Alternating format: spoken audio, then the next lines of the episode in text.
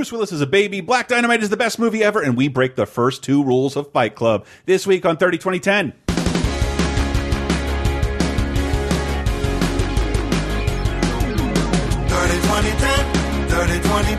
Three decades, every show, sometimes associated video. 30, 20, 10, 30, 20, 10. Surprises are awaiting if we're going to the 80s, then the 90s, and 2000s. From 30, 20, 10. Ladies and gentlemen, welcome to 30 2010, the Laser Time Network's trip through the decades. Every week, taking you 30, 20, and 10 years ago back in time, uh, back into the past of movies, TV, music, video games, and more. I'm one of your hosts, Chris Antista. Who else is with me? Uh, I'm taking a road trip on my lawnmower. I'm Diana Goodman. It's me, Sarah, and it's Tuesday, so I'm wearing my cornflower blue tie. And there are many, many, many, I th think, unexpected cultural phenomena that are, that are introduced this week that Mm-hmm. most people did not expect anything from. I'm very excited to talk about all of the movies that come out this week, including one. This this week is indie movie heaven, bitches. Truly, truly. And sleepers. Just Yes. yes. sleep sleepers. Yeah, yeah, a ton of stuff that like was not on anybody's radar that people weren't talking about, and uh, ended up changing the course of several mediums. It's Mm. pretty nuts. Uh, Mm-hmm. Like a bunch, uh, seriously, and a bunch of stuff that's just minor factoids. But that's what we do. Yeah. we have some news in here, some occasional factoids. But this again, this is going to be a really exciting week for movies. And we're talking about October 11th to the 17th, 1989, 1999, and 2009. So sit back in your chair or car or subway and uh, open up a portal to the left, right, and center because we're going to take you back through those three decades this week and help you figure out what you were doing and who you're with and what you liked. It's going to be a whole ton of fun. And this is perhaps my first really vivid TV memory. And uh, 1989.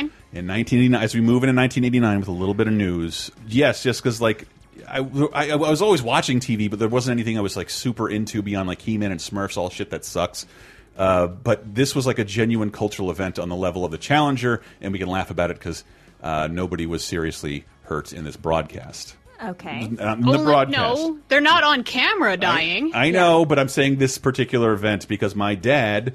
Uh, it reminds me of a different version of him. Like I'm a little kid, he allows me to like jump on his stomach till he farts, like that kind of thing.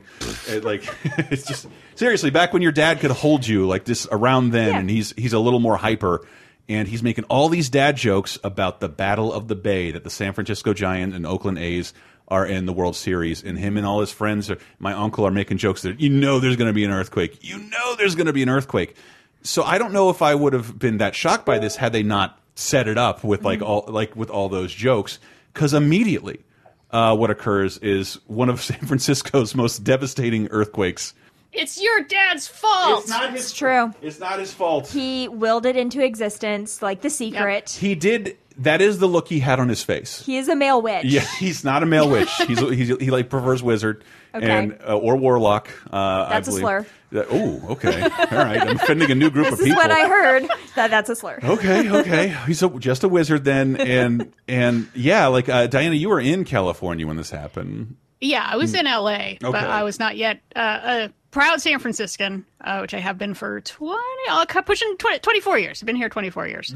Uh, so I got here a little bit after this while they were still rebuilding. It took a long time to finish rebuilding this because it took out a section of the Bay Bridge. Uh, It Wow. took out an entire section of the 880 freeway, and it made uh, our downtown Embarcadero freeway completely It's uh, un- unsustainable. They tore down a massive freeway downtown. It's- Just it's gone. it's bizarre to look at. Like even like this is a weird section of San Francisco, and you see maps like oh because there was an elevated freeway across the entire water that was that fell down, and they just knocked all of it down. And I believe what is it, uh, Hayes Valley? Hayes Valley was like just like homeless central, and it's you it, like this is such a weird place. It's like in the middle of this like gulch or because there was a giant freeway bridge there, and that's where all the homeless slept. And now it's like playgrounds and beer gardens and uh, burger restaurants. Oh. But uh, it, so it's it yeah it, it left its mark more than anything I can think of that happened in my lifetime. I also like that we have a clip of said event. Um, is it Game Three in the World Series? It's it's just as they're taking the field for Game Three. They're just talking about uh, recapping what happened in Game Two. How's it going? And everyone's coming out on the field, and the unexpected occurs. And I, w- I will say, like, one of the things I think is horribly cheesy and I've grown to really hate is the disaster that interrupts the transmission. Mm-hmm. But this was real. Mm-hmm. And Yeah. it, it looks like, I, I have to imagine it, it is the visual and audio basis for every time you see that. because it does everything you expect it to do in movies, but it's an analog signal from 1989 and it's happening for real. allowing Jose Canseco to score, and he fails to get Dave Parker at second base. So the Oakland A's take take. I'll tell you what, we're having an earth. And then for a few minutes, it's just a singular image as they wait for the broadcast to come up. And you know, I mean, Oh my god. there's regular panic It's and there's also. TV panic. That is terrifying. and so the Yeah, whole country that the just image is going to come up and, and Candlestick will be like on fire and everyone's going to be dead. Yeah. You don't know what's going to come back. and you can tell the broadcast team doesn't know where their mics are. yeah. I don't know if we're on the air. We are in commercial, I guess.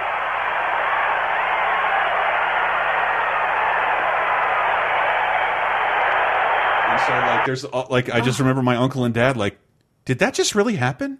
Is this ha and, and it's not it's there's no internet. But nobody knew it was an earthquake at the time, right? Right. It Uh, just you could hear him say, I think we're experiencing an ear-" Oh, and, like, okay. And uh, yeah, Yeah. and you can you can hear that the there's a crowd.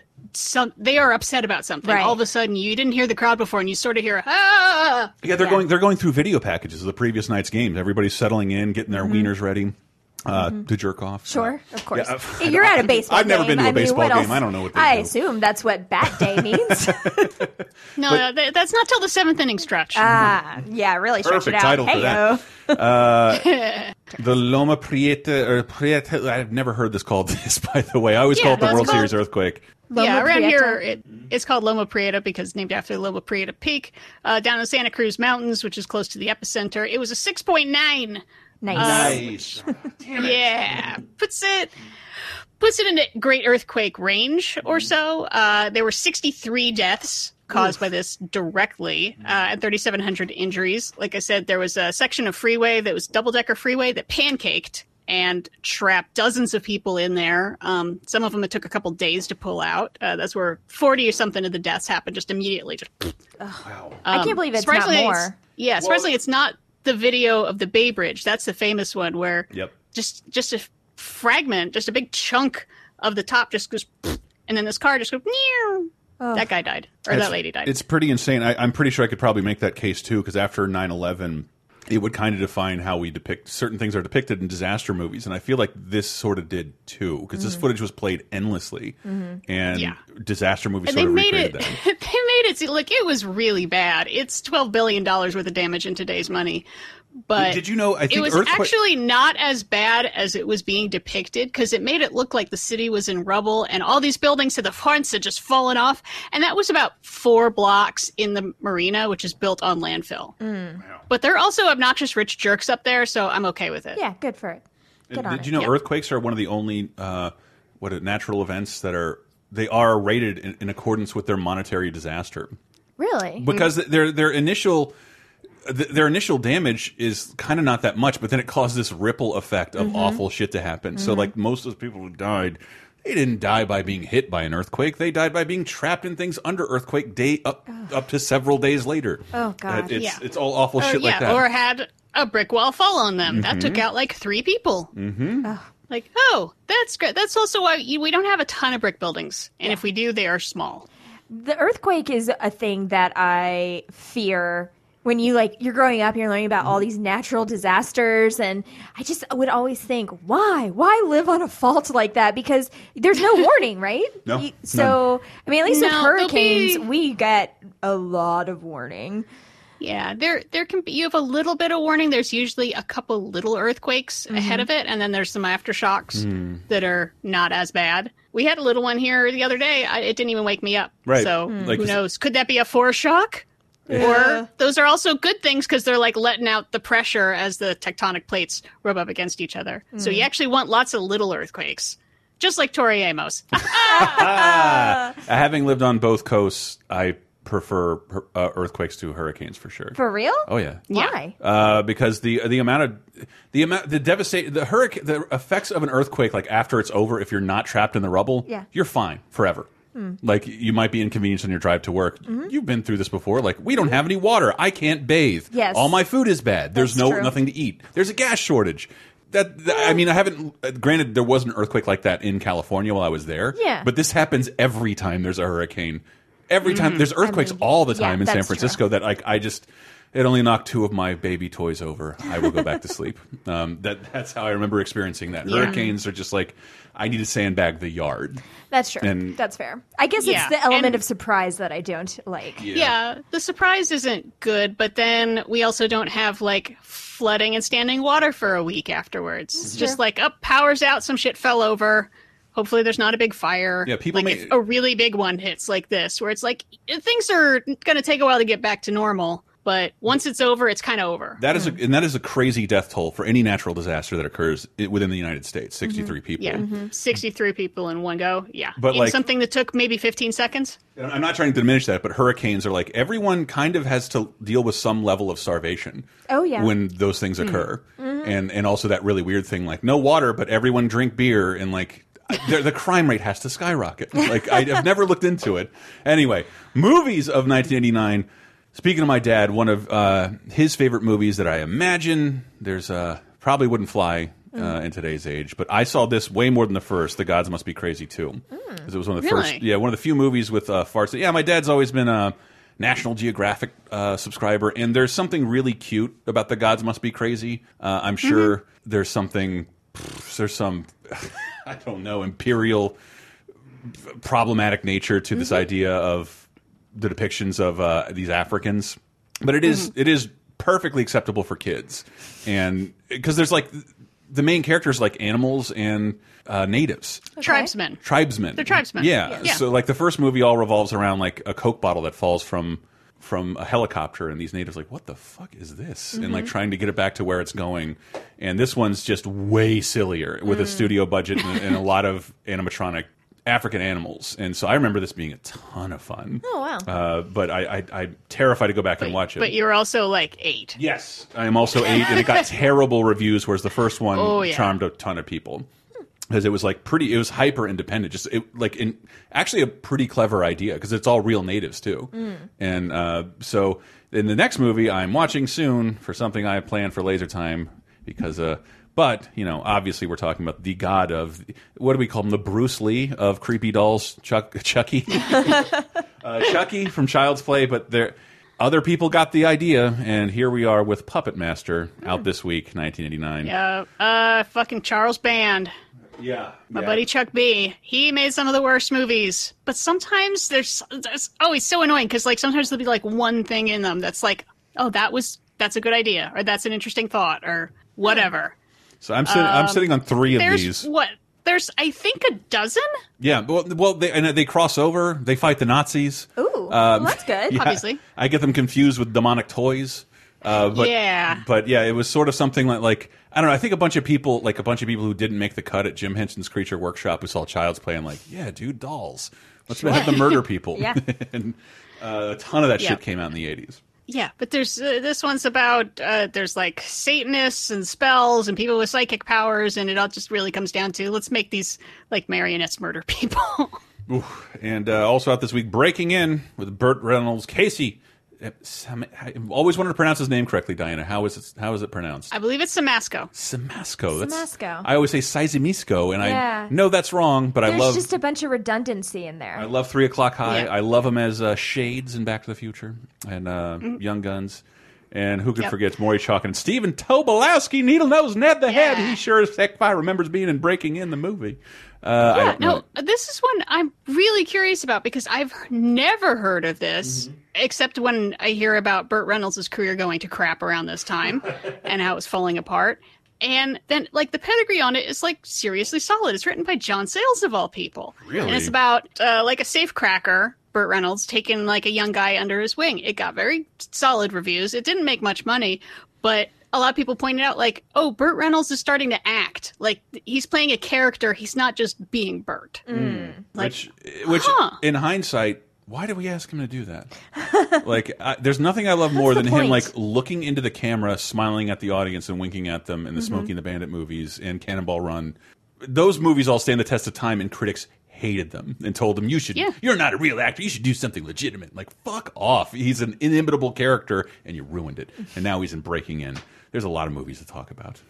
yeah, but this sounds like it sounds like good though. It's, but I guess maybe the audience didn't want to see him this way, or Yeah. maybe they just didn't want to try it because this up until now, you know, he's making a movie where he's Liza Minnelli's bodyguard and all this top and a half, and sh- it's like he's doing absolute garbage. So he's doing the right thing for his career, pivot to character acting. I thought you said top and a half, which is the greatest subtle porn parody. of top and a half. like, uh, okay, but what about what about Last Exit to Brooklyn?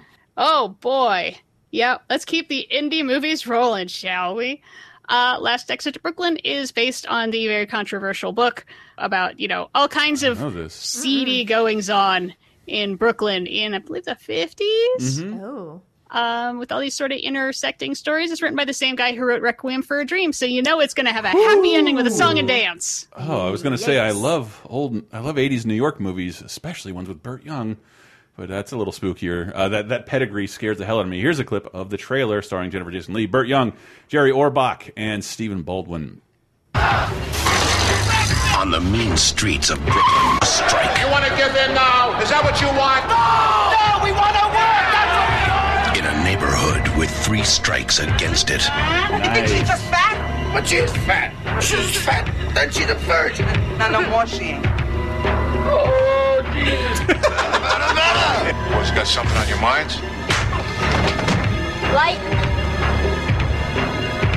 Was, was Jerry Orbach kept prisoner in New York? Does anybody know if he was allowed to leave? like, I hope he Yes, really was. liked. I mean, he only goes to upstate New York, yes. You know, to pr- clean up after someone's abortion. I'll be in a cartoon. Comes but back it's got to be in New York. Yes. I'm going to sing the Fievel when Yep. he arrives. And, And to Bell. Yeah, and and then he starts, you know, busting criminals and being old and sassy.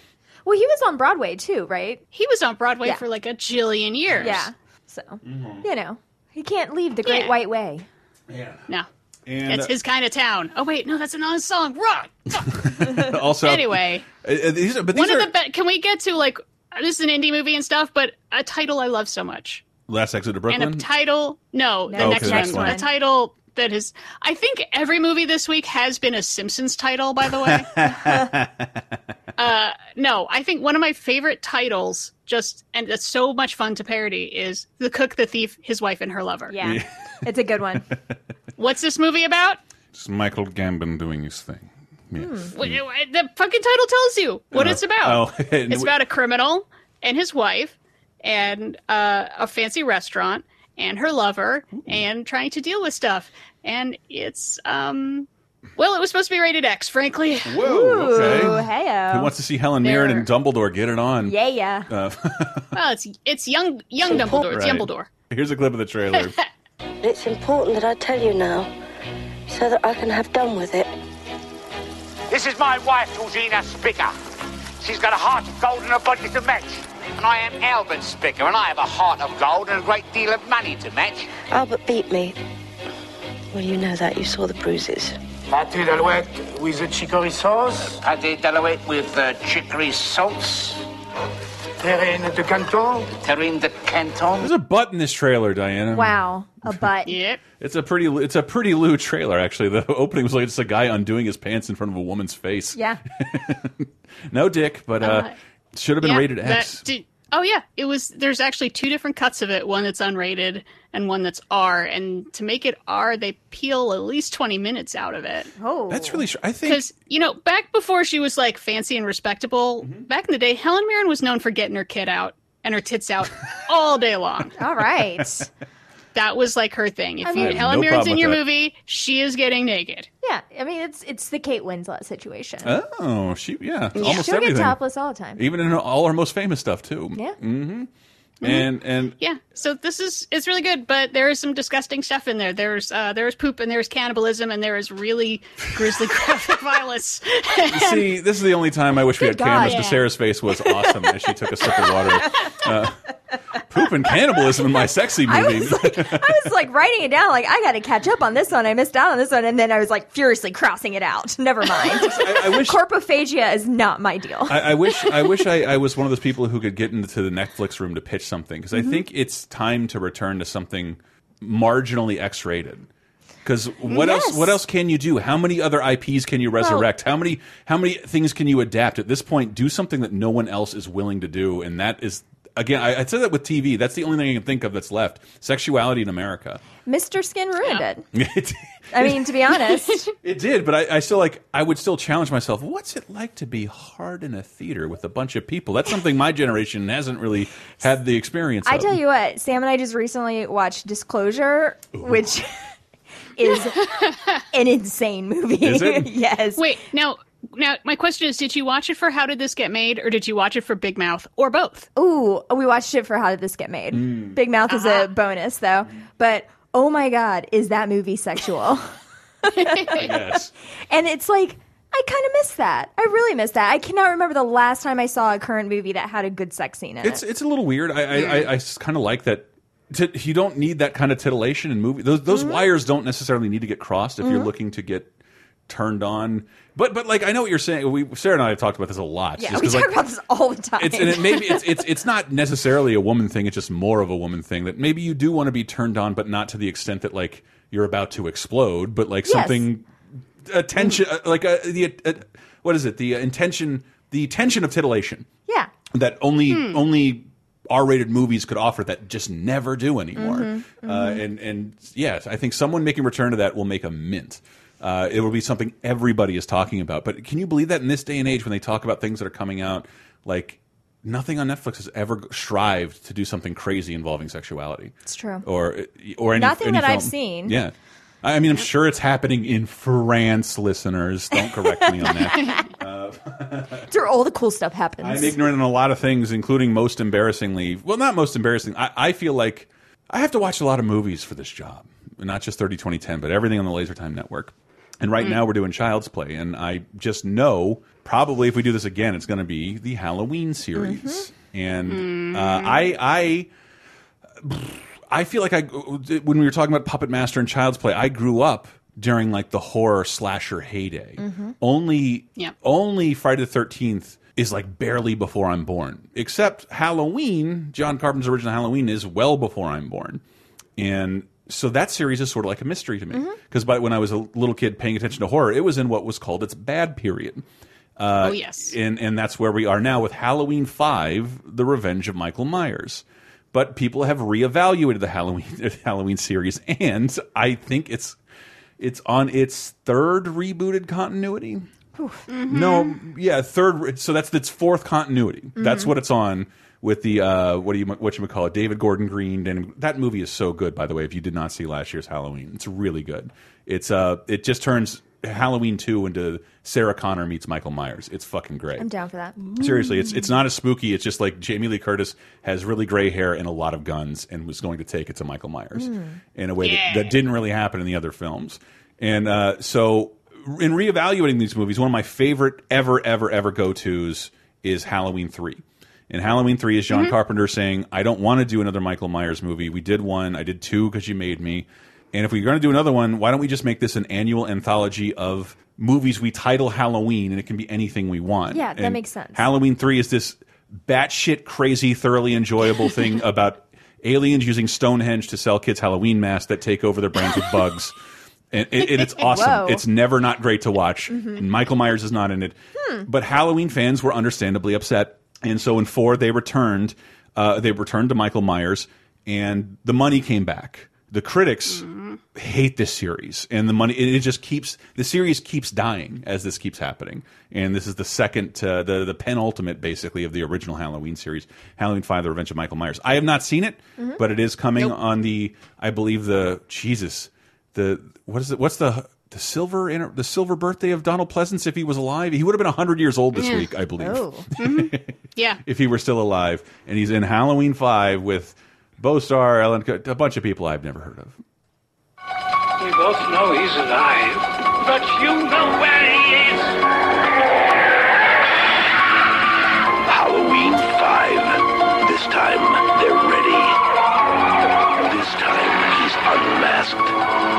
this time, he's back with a vengeance. Halloween 5. The Revenge of Michael Myers. So, Halloween 5, I'll get to it. Huh. Uh, probably next year, if we're still around. yeah, uh, they were trying to go annual with this. They had Halloween four is exactly a year ago. Halloween five, that's what you're supposed to do. You put them out right by Halloween. That's perfect. and um, everyone hates it so much, and it takes them another seven years to come back. The Halloween six doing six Halloween movies. Yeah, That's seven year a seven year difference. Holy shit! yeah, something like a six or seven year difference, where Hall- they just Hall- sort of like, And then Halloween water. Then Halloween. which is almost a vague reboot in It, its it own is. way. It's a. It's. It is a. Well, it, it, retcons everything in uh, after two, Hmm. and then Mm. Rob Zombie's remake, which retcons everything from one until two, sort of Mm. rips it off again, and now we're in the other one, which is is utterly fantastic. I'm Mm. actually. I, it's one of the few times. God, I wish I could see Halloween, the next Halloween movie, Mm-hmm. Mhm. instead of it coming out next year. Because I just rewatched the first. It's so good.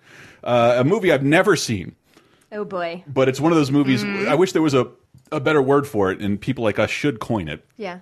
Uh, a movie that haunted you, Yes. Fabulous Baker Boys. Yes. Because like Mad Magazine parodies, posters, VHSs, commercials, Okay. soundtracks. I saw Uh-huh. this everywhere. I've never seen this film. That I have. This is a movie that my parents must have rented, and I must have like snuck behind the couch and watched it because the scene of Jeff Bridges and Michelle Pfeiffer where they're about to have sex. I remember so vividly, and I was like five, Yeah. so it was hmm. definitely the first like quote unquote love scene that I ever saw, and it's burned Wow. into my You brain. got the watch the dude jam on Michelle Pfeiffer. Yeah, that's not bad. and I don't know why. I don't know why. Maybe it's the poster.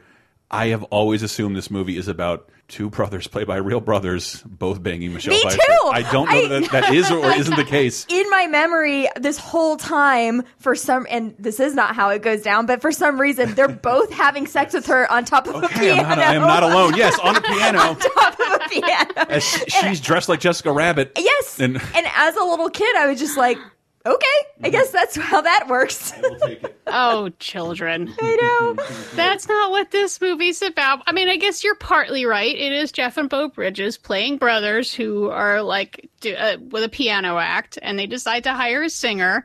And uh, it's Michelle Pfeiffer, who turned out to be a former escort. Michelle and then Pfeiffer's a romance character, with whose character is named the Fabulous Baker Boys. See, that's what most people get wrong about the film. it's just a coincidence It's very confusing. yeah. But uh, yeah, then she starts a romance with Jeff Bridges, and that's going to break up the brothers, and you know what doing. And uh, is definitely most famous for it has been parodied again so many times in the last thirty years. If you've ever seen someone singing sultry on top of a piano, probably wearing a red dress, Mm. here you go. That's from this because everyone is so good in this, but Michelle Pfeiffer is like I, f- I feel like she's about to light shit on fire. Just, just from how hot she is. Oh, so you- are you? I've never actually heard anybody say this is a good movie, Diana. oh Yes, this is a good movie. Yeah. oh I know it sucks. It's Like, eh on good me. to know. yeah, I mean, no, I actually rewatched it for this, and I, eh, it's fine. I didn't love it. Also, Is it Michelle like- Pfeiffer is not a good singer, right? Yeah, she's passable. Oof. I Not think great. Yeah. being supportive will say she's trying her Sorry, best. she has other talents. She's trying her best. obviously. Is this the Bull Durham of uh, people piano movies? People singing Piano singing piano movies. I don't know. That's that's, no, that's it's not as funny. I'm okay with that.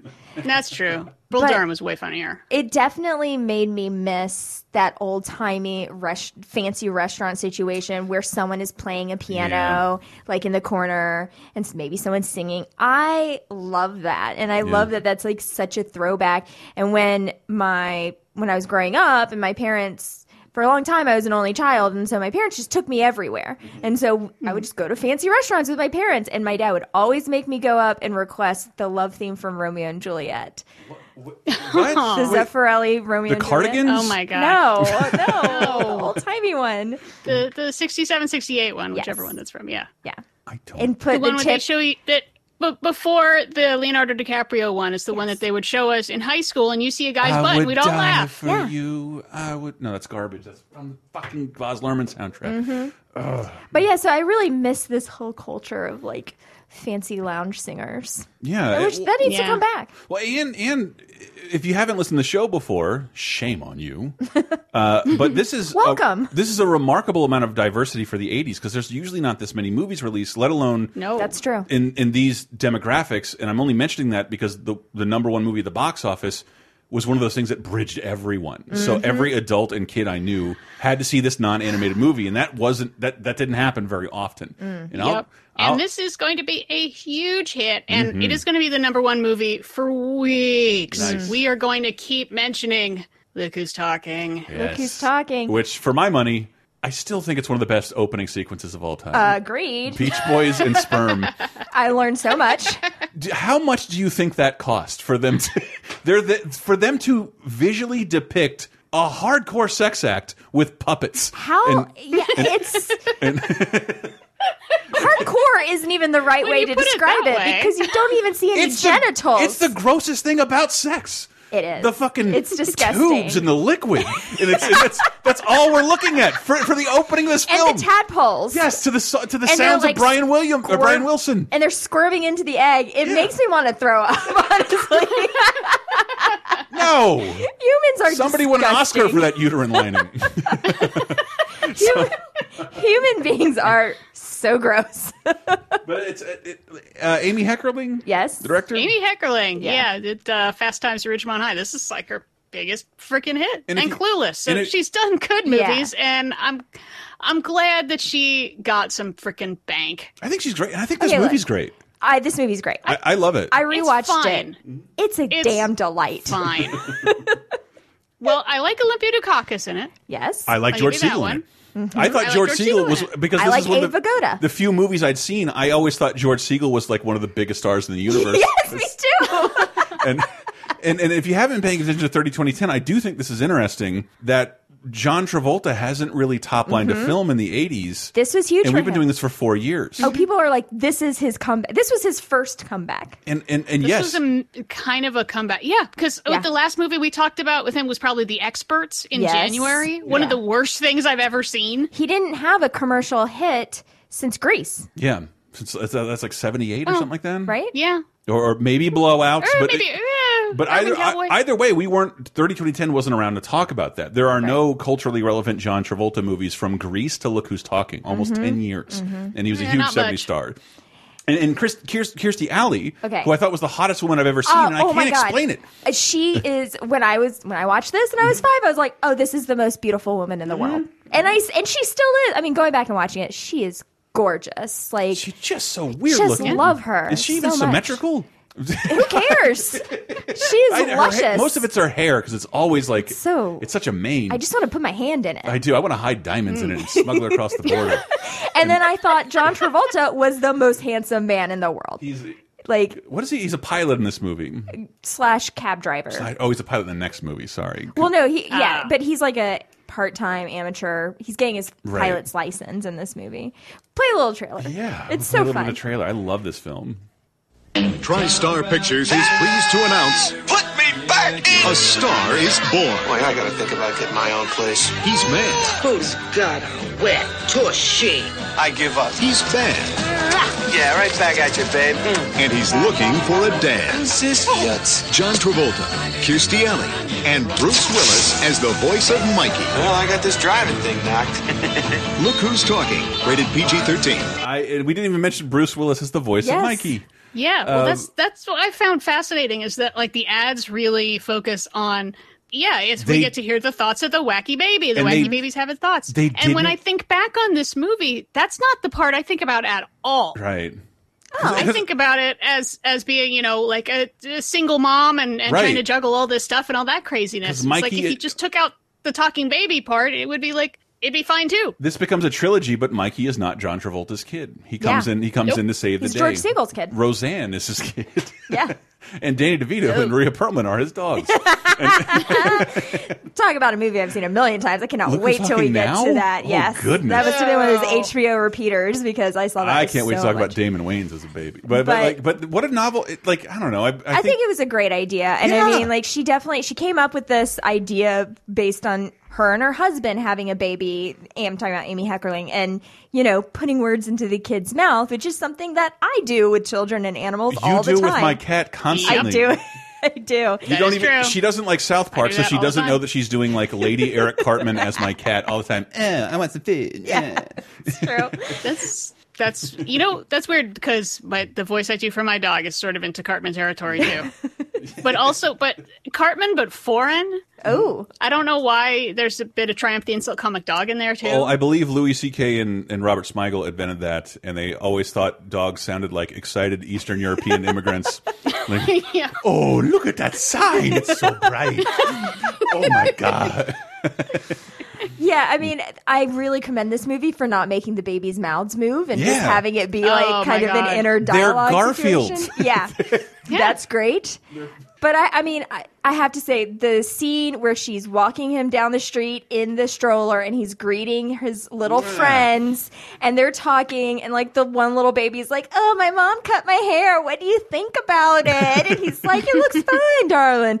It's so cute. It's, a damn delight. I don't like to, say. give good ideas out, but if you're a YouTuber and you want to maybe be demonetized or sued, go out there and film babies in the streets of New York and just put voices over whatever you think they're saying. Yeah. it's going to be slightly entertaining. It will be. and and this that's that's part of this movie, but there is like it's almost two movies because nothing that happens to Yeah. Mikey is really related to what's happening with the romantic comedy with John Travolta. Well, and well, no, I mean, there's the whole thing about like he wants he likes this guy, and he wants him to be his daddy, Mhm. and he thinks he's his dad, like because he's like, but he can't really say anything. He's Right. not. He can't weigh in. Right. He's just he's commenting for us. but he can sabotage his mommy's dates by pulling the toupees off of baldness. That's true. Yeah.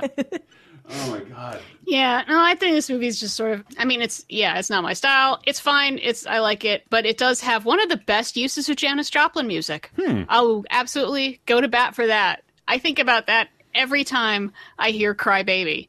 Of Wow, them just the of her like trying to go to sleep and the hard cut to a baby screaming Oh, while yeah. it's I think of walking on sunshine and Snoop a Snoopy doll dancing. I used to do that for my sister when she was a, a little kid. I would Mm. do what John Oh, Travolta yeah. did to uh, Mikey. Yeah, Um, that's so fun. Yeah, like but but I think Diana, maybe Sarah and I are at the more perfect age because the critical the Mhm. critics did not like this. This was indicative of everything that's bad. I think if you're a fan of the critic, they like.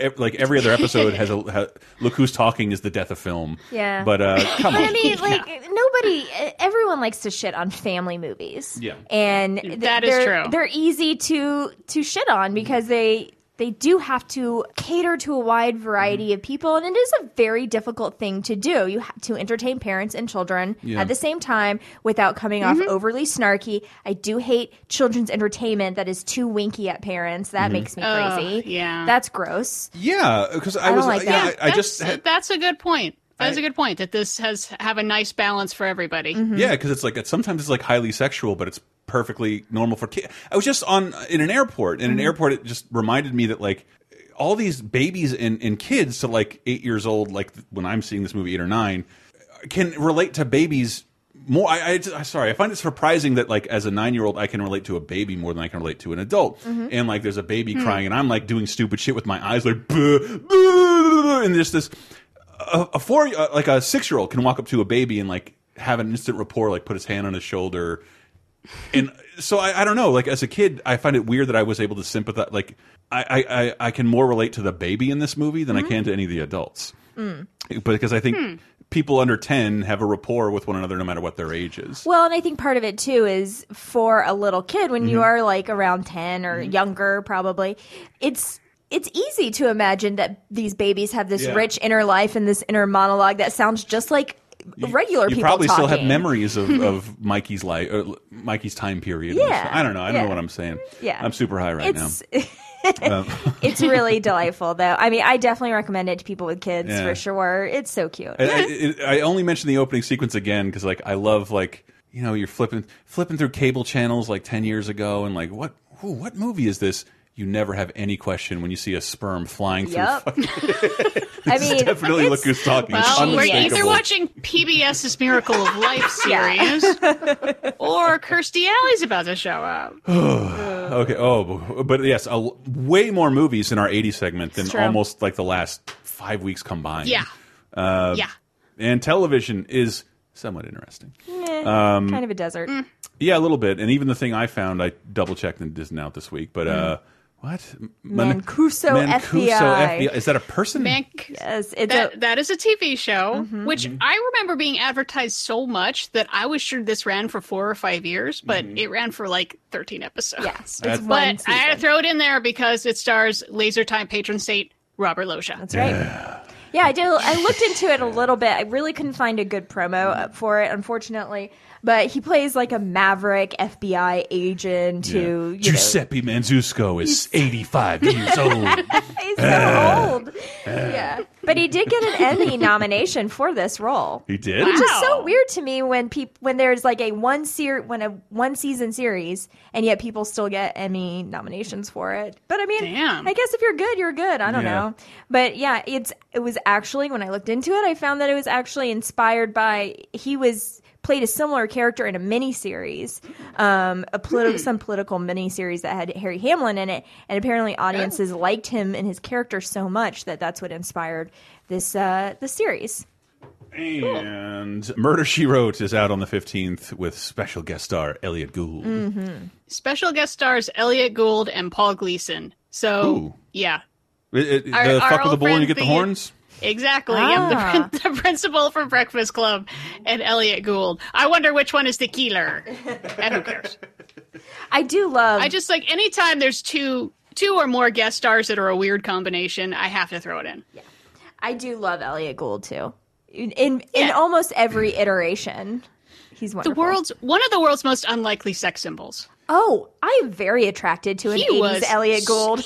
Oh, It's- in the seventies, man, he seriously was a sex symbol. I Which is am weird very because like into that. yeah, I- I'm like I'm like half a vegetarian diet away from looking like Elliott Gould. Well, like ten years ago maybe because like no other sex symbols look like me now. Yeah. So I yeah. Well, there is actually now that you bring it up.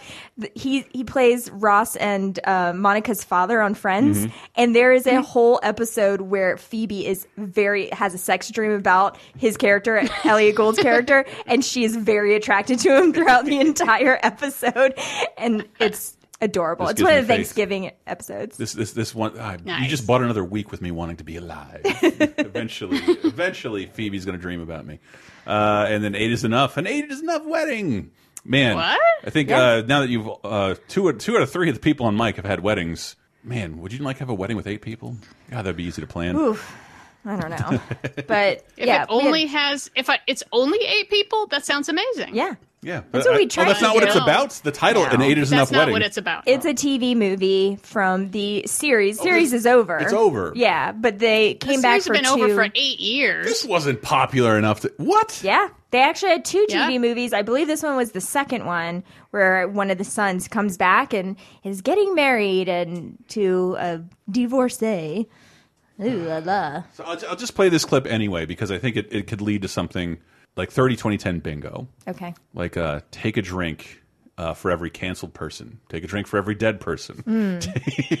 take a drink. This won an Emmy, by the way, for outstanding variety series next year, and it's the oddest anniversary celebration ever. But it's Sammy Davis Jr.'s 60th anniversary celebration. 60th anniversary of what? Because Sammy Davis Jr. is like 80. Yeah.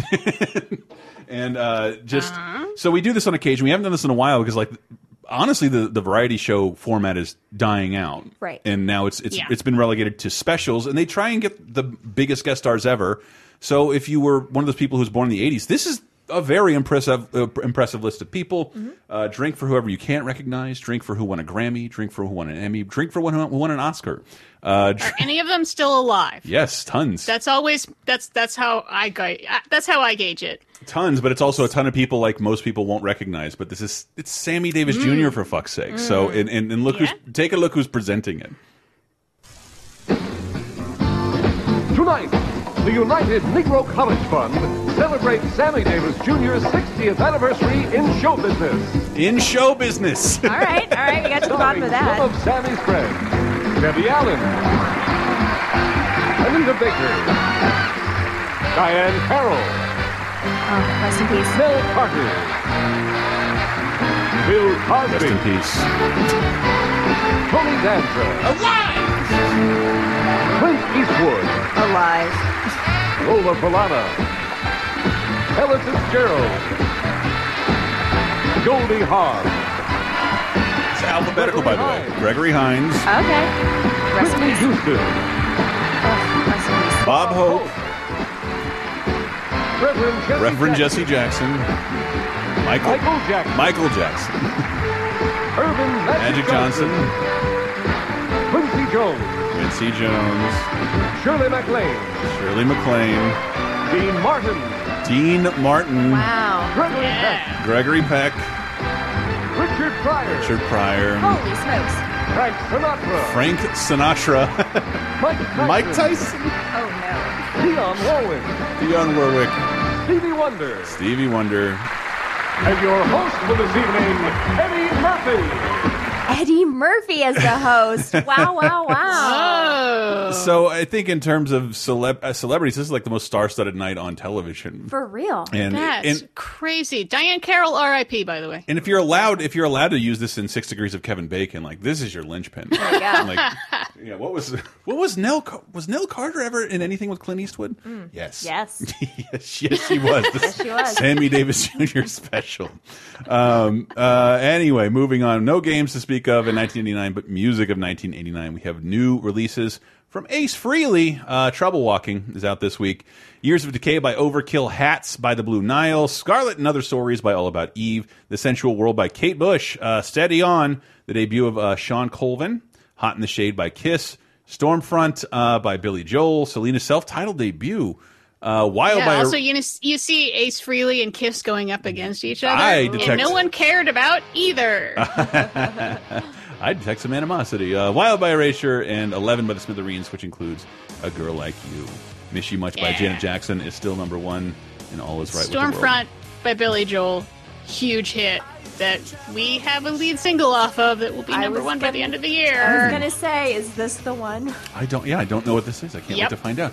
Oh, you Can't wait to keep listening to 30 Oh, 20 you 10 know. and tell all my friends about it and support patreon.com slash laser. I don't, I don't plug stuff enough. Shut up, everyone. Shut up. We never plug our shit in the first segment. Um, uh, but we will close out with a girl like you with the Smithereens. But stay right there because we have a oh god, 1999 is going to. Woo. I, I'm going to say get us get us in trouble. Buckle up, no. kids. I'll say anything you want to hear. I'll see everything through. I'll do anything I have to do just to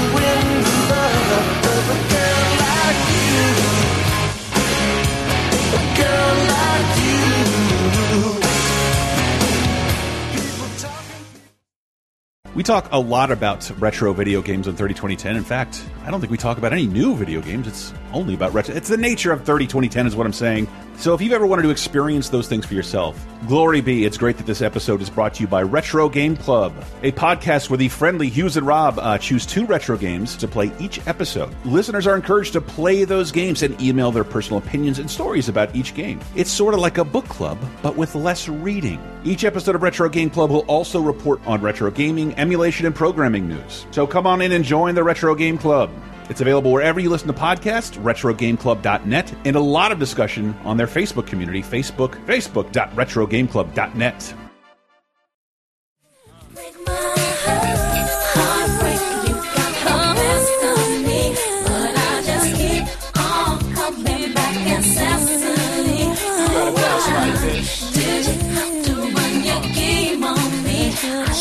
Coming in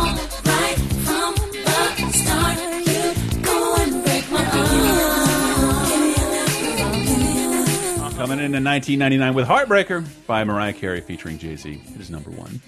Uh, I don't, I don't love this song, but uh, I do like that Mariah Carey.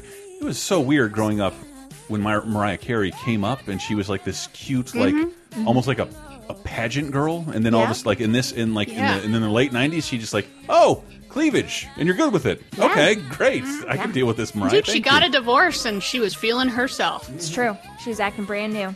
But yeah, Mariah Carey almost it. It's weird to think about. Never presented herself as like hot, uh, and this Yeah. is this just reminded me of that because before that she's and like. all of a sudden it was like, oh shit. yeah, she's covered down to her wrists and everything, and uh, very, very, very conservatively dressed. Mhm. But this is not the first time. It's just I just want to bring that up because I'm a fucking sleaze, and it's this is going to be the It's okay. You heard what I had to say about Elliot Golden last segment, so This is I'm calling I this. apologize. This is going to be the man segment because Okay. the movie we're talking about. yeah. Welcome to 1999, October 11th to the 17th. Uh, we got some new releases by James Millionaires. Uh, none of them are. Oh my god, I forgot the name of the American Pie song. Is that James? Yeah, late. Late. Lay, that's the one. Yeah. Sound system by 311. Um, yes. They suck balls. They suck bulls if you're a Laser Time listener. the Marshall Suite by The Fall, live on by uh, Kenny Wayne Shepherd. I Want It All by Warren G. In Reverse by Matthew Sweet. Uh, back on both sides by Mos Def. Uh, against Doug Rain by the Youngbloods. And uh, Where I Want to Be by Donell Jones. And yes, welcome to 1999, everyone. A lot fewer movies, but I'm going to guess right out of, the, out of the gate a much longer conversation. Uh, so get ready for that. But Hey, remember what we said about American Beauty a couple weeks ago? yeah, go sit somewhere comfortable. It's gotta be a while. I'm glad. Please go listen to that first, by the way, because in a previous a pre-conversation with Sarah, she she's like, I know what you're going to say about this. anyway, uh, uh, so I'm going to try not to say those those things. Uh, 1999, a little bit of news to wage you in. Uh, Pakistani Prime Minister uh, Sharif. Uh, um, tries to dismiss General. You say all this. I don't know what any of this means. Uh, Uh, he tries to fire General Pervez Musharraf, and um, Musharraf says, uh, "You can't fire me. I'm a coup you." And uh, Sharif is overthrown, and Pervez Musharraf becomes uh, essentially the dictator of Pakistan through to 2008. Wow. me, fuck me. I thought a, I thought so- a coup was when a bunch of people noticed you did illegal shit.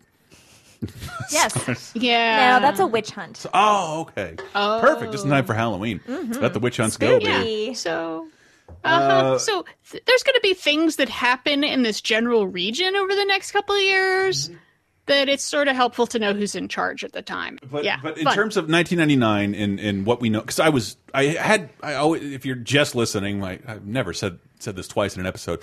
Uh, I, I was not very politically woke at this point. Mm-hmm. Not really, um, I, but definitely pop culture woke. And I don't. This is a great segment for like things I wasn't paying attention to popping up out of nowhere. Hmm. And on the 15th of, of October, the Nobel Peace Prize goes to Doctors Without Borders, something I wouldn't hear about until almost 10 years later. No, Is- about four I- years later. I, I like can't think of anyone who deserves it more. Right. Exactly. It's, like- like, it's- this it- is what this prize is built for. Is people who go into war zones and treat everybody. it's I've I've seen in this awful era of whataboutism and uh, finding fault in everyone to not find fault in yourself. No one can fuck with Doctors Without Borders. Like Yeah. it's just sort of like send doctors to people who need them. Yeah, that's probably going to be a good thing. Uh, yeah, just regardless of politics, whatever. People need help. We're going. There you go. And Yep, uh, I donate every year. and speaking of things no one saw coming, Smashing Pumpkins have a new manager. What? Yeah, Why is this important? Huh? uh, her name is Sharon Osbourne. What? now I know why it's important. she had only managed one act at this point. Uh-huh, uh-huh. Uh, and in I think was I, it? I looked into it. Sharon, Sharon Osbourne. Oh, motherfucker. God damn it! uh, but yeah, uh, in three years, she will be one of the most recognized people in all of entertainment, and that just seems nuts to me. And. That is CBS nuts. announces a strange, brand new series that no one that no one bats an eye over. It'll be out next year in three months. Uh, it's a little show called Survivor, and and. It's if What's you that about? Exactly. If you want to see some really interesting, because I believe these reality things had been tried before, but they never worked. And and where we stand mm-hmm. now, I don't know of a longer running CBS show that's not a talk show. Yeah. And I'm sure there is one. I, I don't mean to say there isn't, but like Survivor, like no, Survivor's still going. It's still and going. They do more than one season a year. Yeah. Yeah. So like it's it's crazy. A 13 episode series and everyone's what? They're going to put people on a desert island. Will this ever work?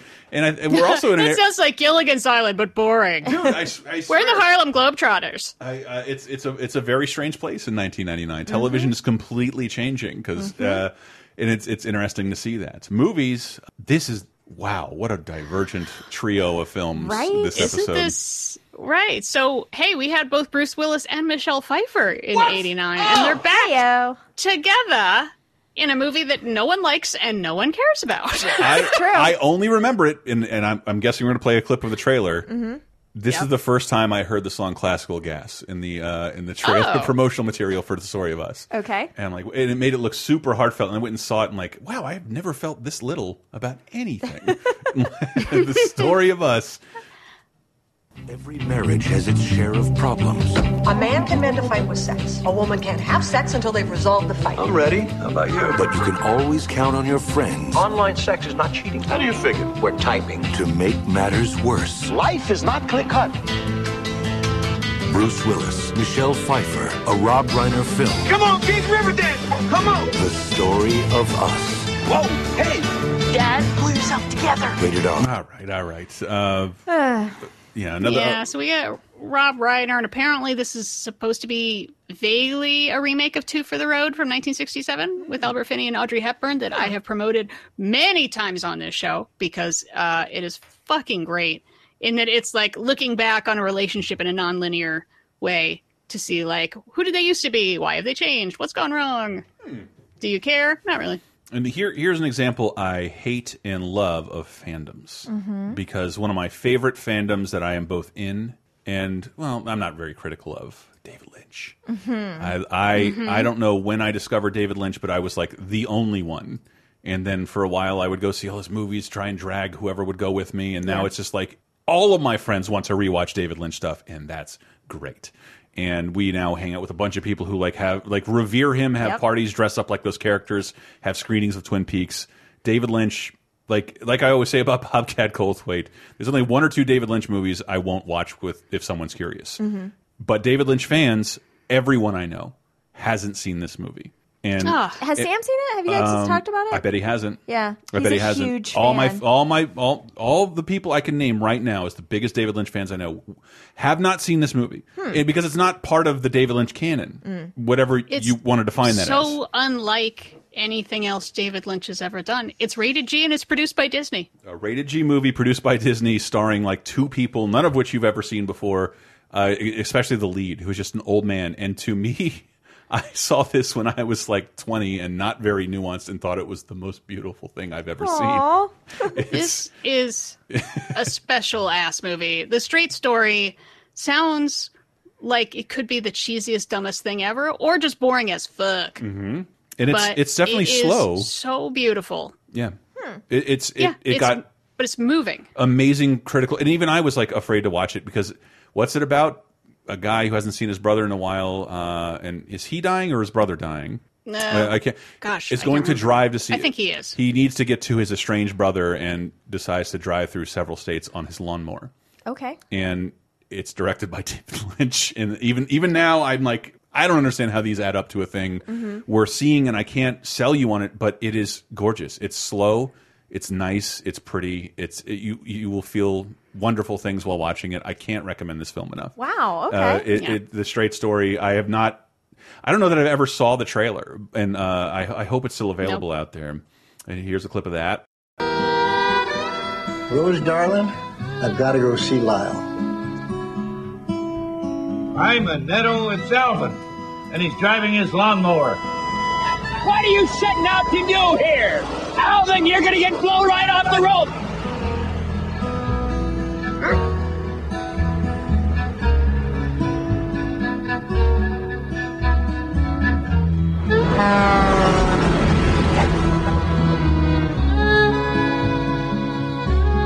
How long have you been on the road? Five weeks. Haven't you been scared being alone? Well, ma'am, I fought in the trenches in World War II. Why should I be scared of an Iowa cornfield? Yeah, it's Wow. it's, it's it's so un Disney and it's Mhm. so un David Lynch. Yeah. There are dozens of minutes without dialogue, and it's it's just one of the most beautiful things to take in. I I, I don't know, like it's it's not Mhm. like the things we talk about in depth on 30 2010, but like Mhm. I've seen it several times. I, I haven't seen it in a couple of years, but I really love this movie. Wow. Uh, yeah, I I'm hard pressed to think of what movies I would even compare it to Mm-hmm.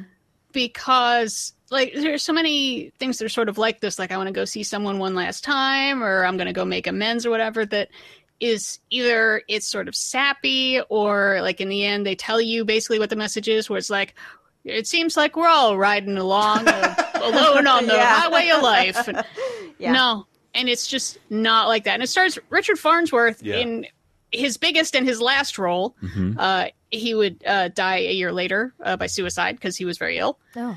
And he he was an old cowboy. That guy, he was a stunt man. He's he was a chariot. uh, He, he drove chariots on Spartacus. He was a, a Wow. horse riding stunts on Gunga Din back in '39. And he popped up in little movies and stuff. And he's just like so authentic and special. And he just wants to see his brother.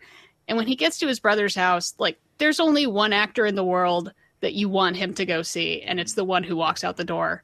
Mm. And it makes me feel so so happy because I'll just Bette spoil it. His Midler. brother's Midler's No, house. it's, it's the recently departed Rip Taylor. Oh my God! Oh, so many miles. Oh, oh. I love it. Sorry. Sorry. we know we know I always want to see Bette Midler. It always wanted to be Bette Midler, but no, he shows up and it's Harry Dean Stanton, another Mm-hmm. like old cowboy motherfucker, and you're just like, oh, this was meant to be. This movie, everything about it is meant to be. Yeah, there It's was- just, it's just special. If you've never listened to Laser Time, it's sort of a topic driven way to talk about movies that we like. And I've always been afraid to do it, but like the slowest movies Oh. I've ever liked. oh, you've never Jarmusch. liked. I was Yeah. gonna say we could talk about Tree Yeah. of Life. yeah, well, but stuff like that. But, Yeah, but, we can talk about Empire or Sleep. Two Andy Warhol movies. They're 19 hours long and nothing happens. I said that I've ever liked. Uh, but it, it's it's I, I I don't know the behind the scenes on this, but I do love the Hmm. idea that of Disney throwing around its its weight. Like we can get. I don't know if David Lynch was interested in the project. Or they like let's just get David Lynch. We have this script and we're Disney and we have a ton of money. Mm-hmm. And you hear we I was talking uh, recently about Marvel and you know we forget that Joss Whedon like walked away from Marvel because Disney and Marvel were too tampering. And this is clearly an example Mm-hmm. of Disney not touch, touching David Lynch, but David Lynch not going full Lynch on anything. Mhm. There are he no never goes Lynch. You expect like a close up of a bug where there's a sa- weird sound to tell you that nature hates us, that sort of thing. The, the decrepit nature of humanity beneath the shiny veneer of small towns. No, That's why he made No, the cricket kill everyone. And- and, like none, none of that.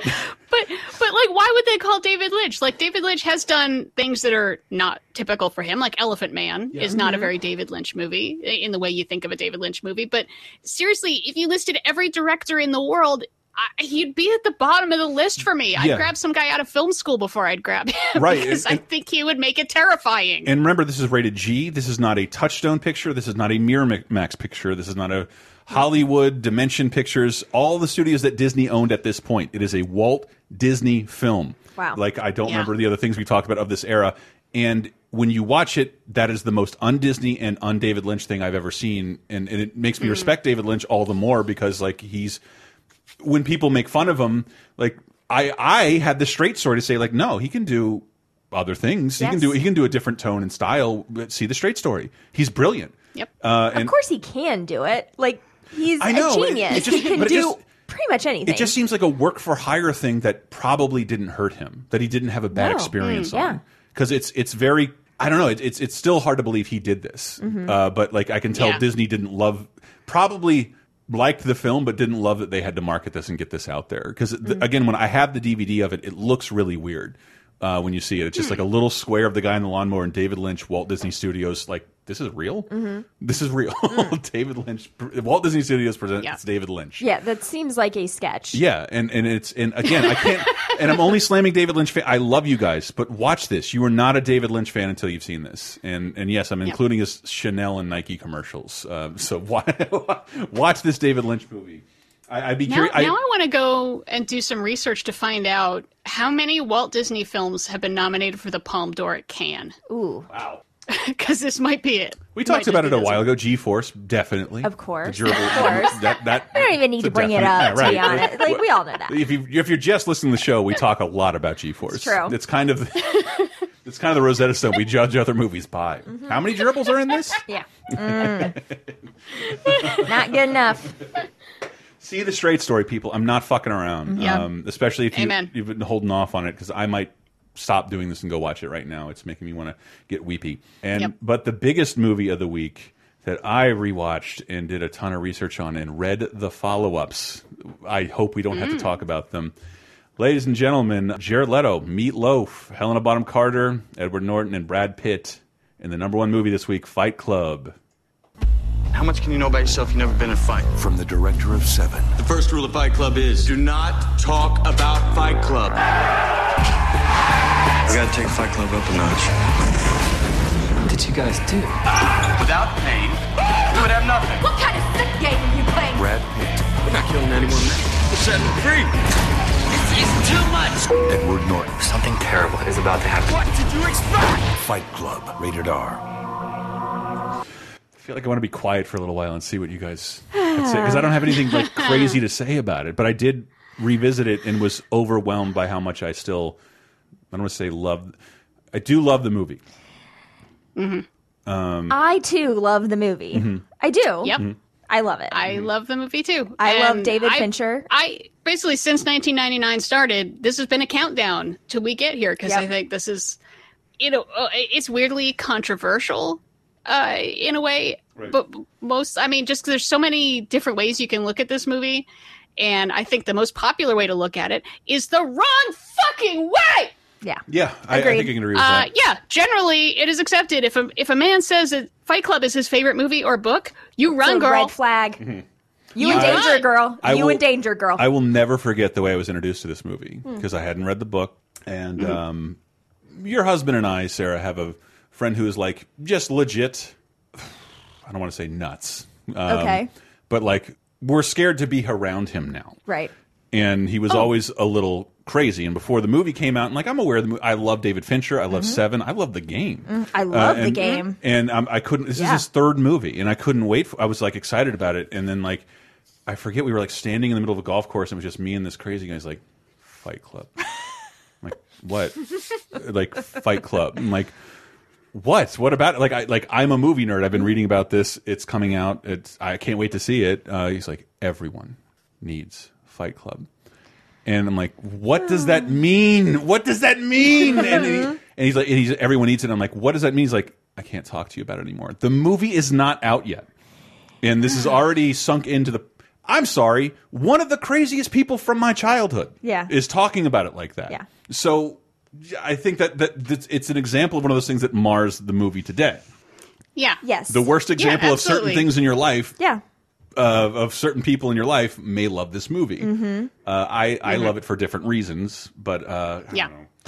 Yeah, I mean, I think so. I was introduced to this movie actually a couple years after it came out. I don't think I saw it right when it came out because I really wasn't in that movie nerd m- mode yet.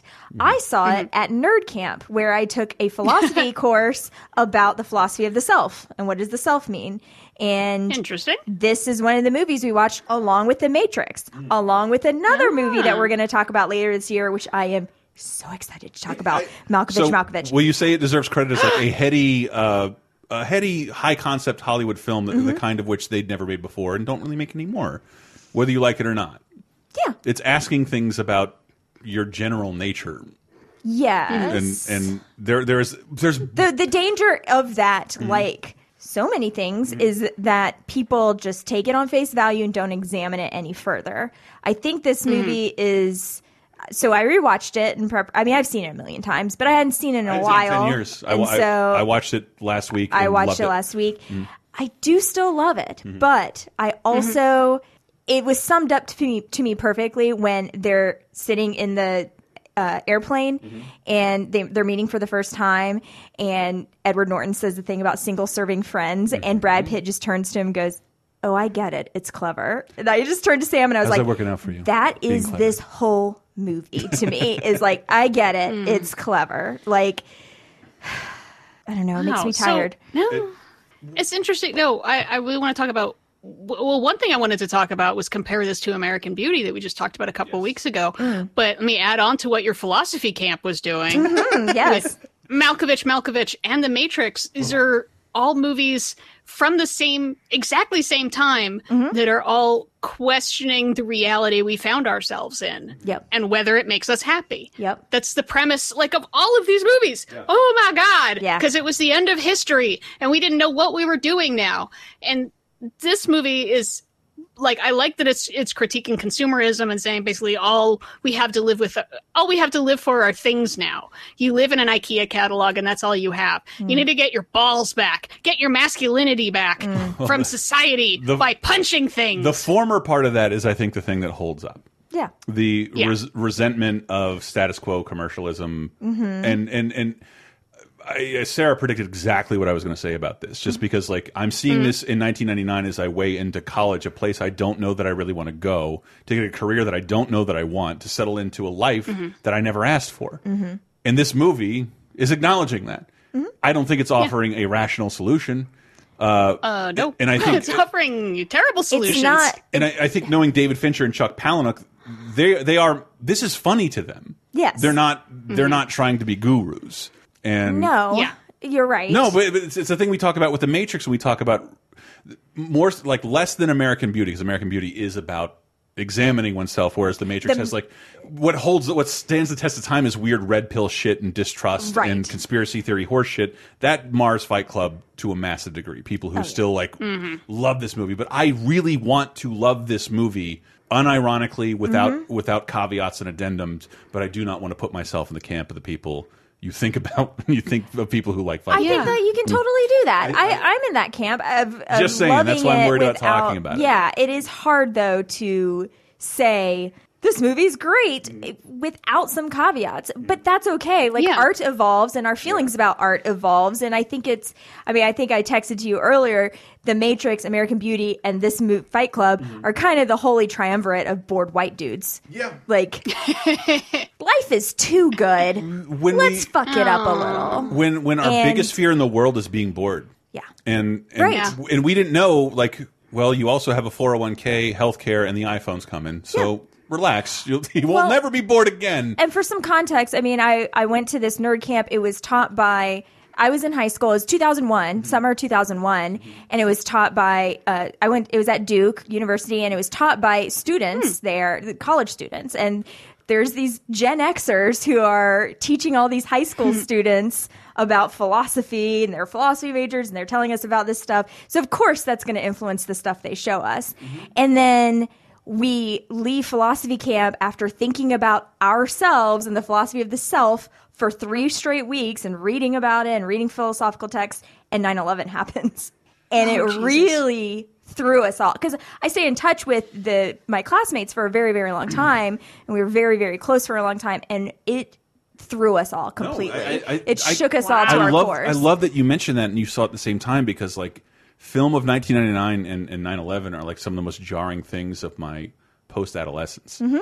and Mm. it made me constantly reevaluate everything. And it is it's something you can say about Fight Club. It's a movie that asks you to reevaluate your values. Yes. And nope, what Mhm. movie really asks you to do that without like being heavy messagey that you can see from the trailer? Fight Mhm. Club. To, people Mm. walked in there thinking Brad Pitt and Edward Norton were creating a boxing league, and that's Mhm. why you want to see the movie. Right. So they were shocked with Right. something else. So I think that's why you see Bros. I, and I'm, I want to give some respect to a little bit of respect to the Bros. Okay They wouldn't knock. They wouldn't walk into a movie that was that they knew would ask them to think about these Of- things. yeah. and they accidentally did, and now they are thinking about these things, and maybe they're taking away the Yeah. wrong message. well and But it's I think most of them are. But it's speaking to them in a, in a way that I think. Yeah. In, I don't know. Sarah predicted I'd say that too. Like it was how young men felt at the time. Mhm. I can say that because I was there. And they they feel that way to this very day. Like Mm-hmm. I, I see people on Twitter, and man, if they got Tyler Durden in their name, I can basically tell you what they're going to say next. Yep. yeah, if their screen report. name is Tyler Durden. yeah, report, report, report, report, report. Oh God, because you know that means they're going to try to like wake everyone up. They're going to try to wake up the normies and get them to like reject this bullshit that you've been taught and sold. And yeah, and it's like on one hand, yeah, you should do that. Wait, yeah, eh, get out of your stupor. Don't just do what you're told. You know, do something creative, do something crazy, whatever. Don't blow up a building though. That's probably not a great Well, idea. You should probably not like get anybody killed. It's um, There is a beautiful- and also you should maybe not hate all women. Hold on. Then that that's what I wanted to talk about. There is because one woman in this movie I, I've seen. I've, One. I saw this movie uh, when it came out in regular theaters, Mm-hmm. and then like it kind. of This movie was a huge fucking bomb. Mhm. Huge bomb. It cost a lot yeah, of money. yeah, I think it barely made its money And- back. and it, it went- did okay. It went to the second run theaters, and I took a lot of my lady friends to see it because like, oh, Brad Pitt's in it, down, Mm. and and Yeah. I'm- oh, and he looks fine. Oh, the V lady. Let's talk. Uh, but but like, Oh my. but I took a lot of lady friends to see it, and they all liked it too. And, and just as a minor anecdote, this is uh, DVD's just starting, Right. and This is one of the Oh first DVDs I ever got. it well because This is like everyone I know's first DVD. Yep. Well, because- this is in the Matrix. Yep. because everything came on a normal schedule. I remember it was the first. I remember I was talking about the things I first pre-ordered on Amazon. This came out on VHS, so you this had a six month rental period. You couldn't buy this on DVD for a, a year or 2 Mhm. after it came out in Mhm. theaters because like Fox hated it, hated how it performed, and didn't want to acknowledge it. And and then it finally came. It's one of the best DVD, Oh, the- yeah. like standard definition DVD sets ever, in my opinion. It, it, it had a lot of really special good. features too, right? Mhm. And a, a ton Yep. of deleted I- scenes and, and, and web stuff that like I never saw that are Right. hilarious. Wow. I'm pretty sure this is my first uh, director's commentary. Oh, neat. Oh, wow. I think this might be the very first commentary I ever listened to. Oh, cool. Yeah, and it's pretty funny because I think it's was Fincher and Norton and Brad Pitt, I think. Yeah, I think so. Not and Jim- Helena Bonham Carter's not there, and they talk about her a lot because I think of her as, you know, the girl from Room with the View and Howard's End and prissy British things where she's very good, but then all of a sudden she's this like grimy street rat. Yeah. And they I'm- keep making fun of how like she didn't understand the American slang and so would say things straight and not realize how horrible they were. like I haven't been fucked like that since grade school. Because she's British, she thought that meant high school and not like 10. Right. In the deleted scene, she, she says, "I want to have your abortion." Yep. And you can see that Right. on DVD. And I just read Fight Club 2, and that's how the, the story ends. It's like Mm. with Chuck Palahniuk introduced.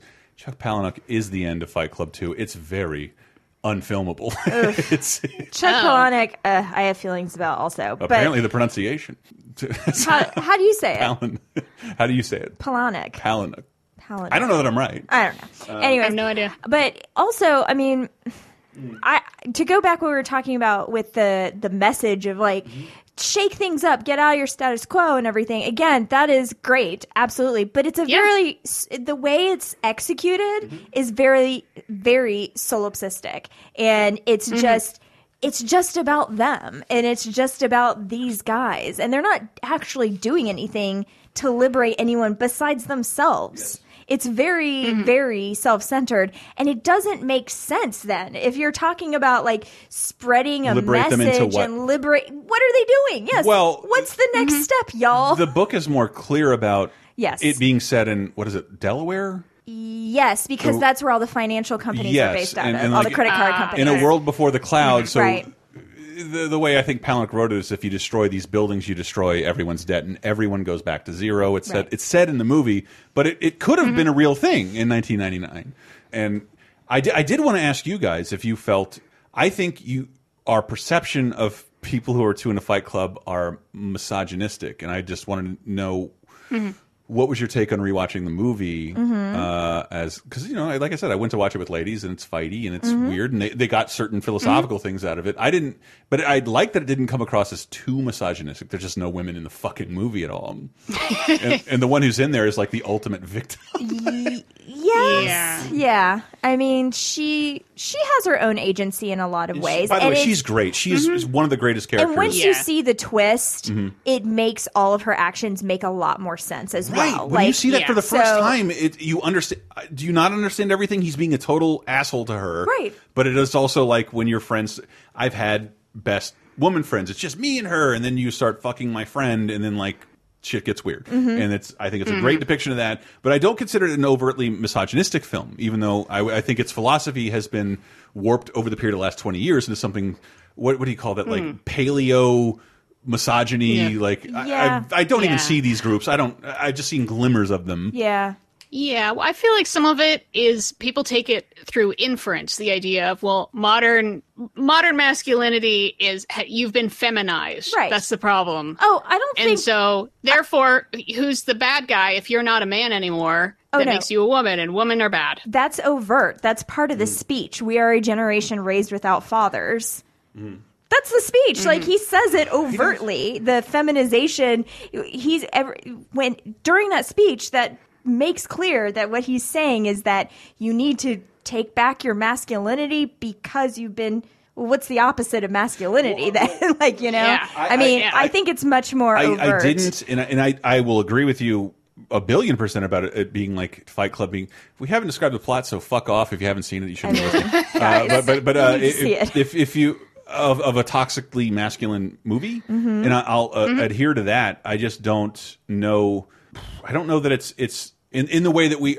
It's not it's not uh, anti feminine. It's Mm. uh, and it's not because it's not like people. Um, what am I trying to say here? It's not a. It's not a. It's not a rebellion against women. Mhm. It's a rebellion Mhm. against the status quo and the system and everything we're told to do, and sort of the uh, the idea. It's not so much as uh, fighting is reclaiming your masculinity. It's getting rid of the cocoon we all told ourselves that we had to achieve in, in order to obtain some kind of security within Mhm. this wonderful little society. We whatever you want to label Yeah. it. Yeah. And and yeah, and- that's that's the main thrust, and that's why it's interesting that this goes so close to American Beauty. That's Mhm. th- the exact same thing American Beauty is is going after.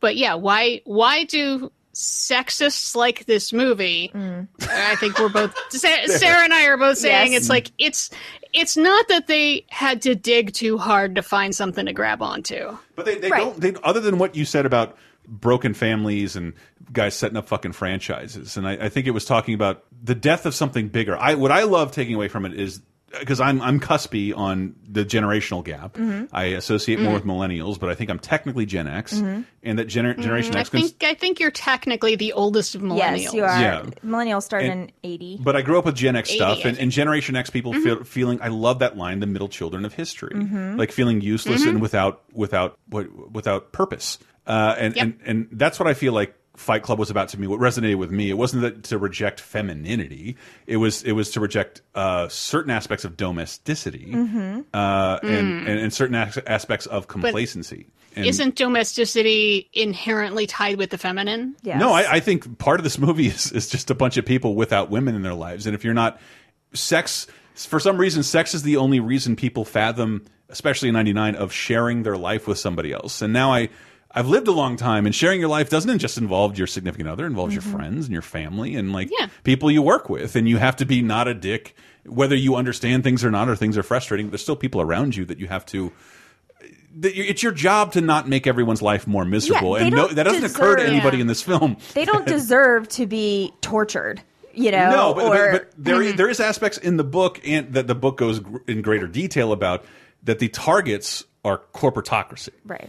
In almost every Mhm. sense, and in, in, in, in every sense, they remove the human element from everything. And I, I think for it will hold up and do the things that you don't like about it for a long time because they are destroying buildings and things and systems and not people. Mhm. That's the goal Mm. of Project Mayhem and and ultimately a Fight Club. But it, it, the only interesting thing about reading the sequel is that Tyler Durden is eventually associated as a contagion that Hmm.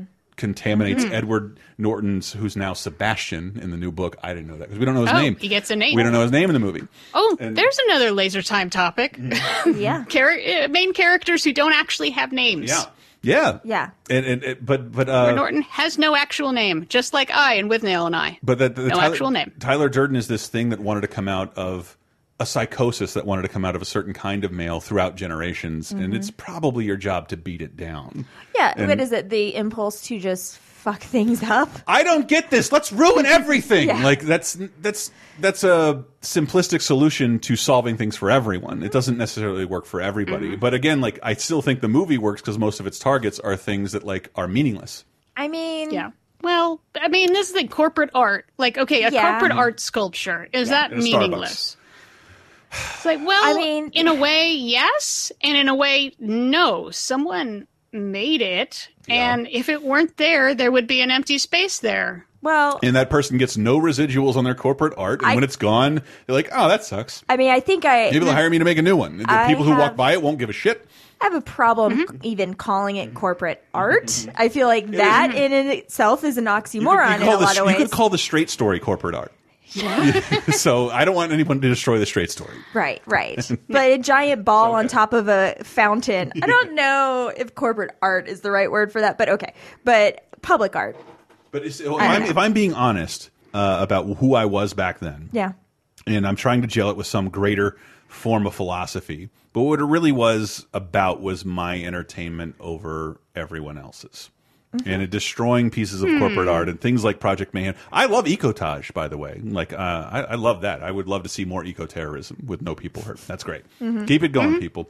Um, Yeah, and I mean, I was I had forgotten, and then I was happy to see, you know, at the end when they're about to blow everything up, Mm-hmm. they're like, "Don't worry, there's no maintenance workers or janitors because they're all us." So Mm-hmm. every building's cleared. Okay, good. At least we covered that part of it because that was the first thing I thought of was, "Oh my god, what about these nighttime security people? Like, what the Yeah, the fuck? book they're and the minding sequel their go own into business." like this is an international Yeah. conspiracy that Yeah. spread far and wide, Right. And I, and, yeah, and that's another thing that got ruined by by 9/11. Then it's like, well, what kind of asbestos is getting released by these buildings going down? Oh, those poor first responders. Everyone's getting cancer now. Mm-hmm.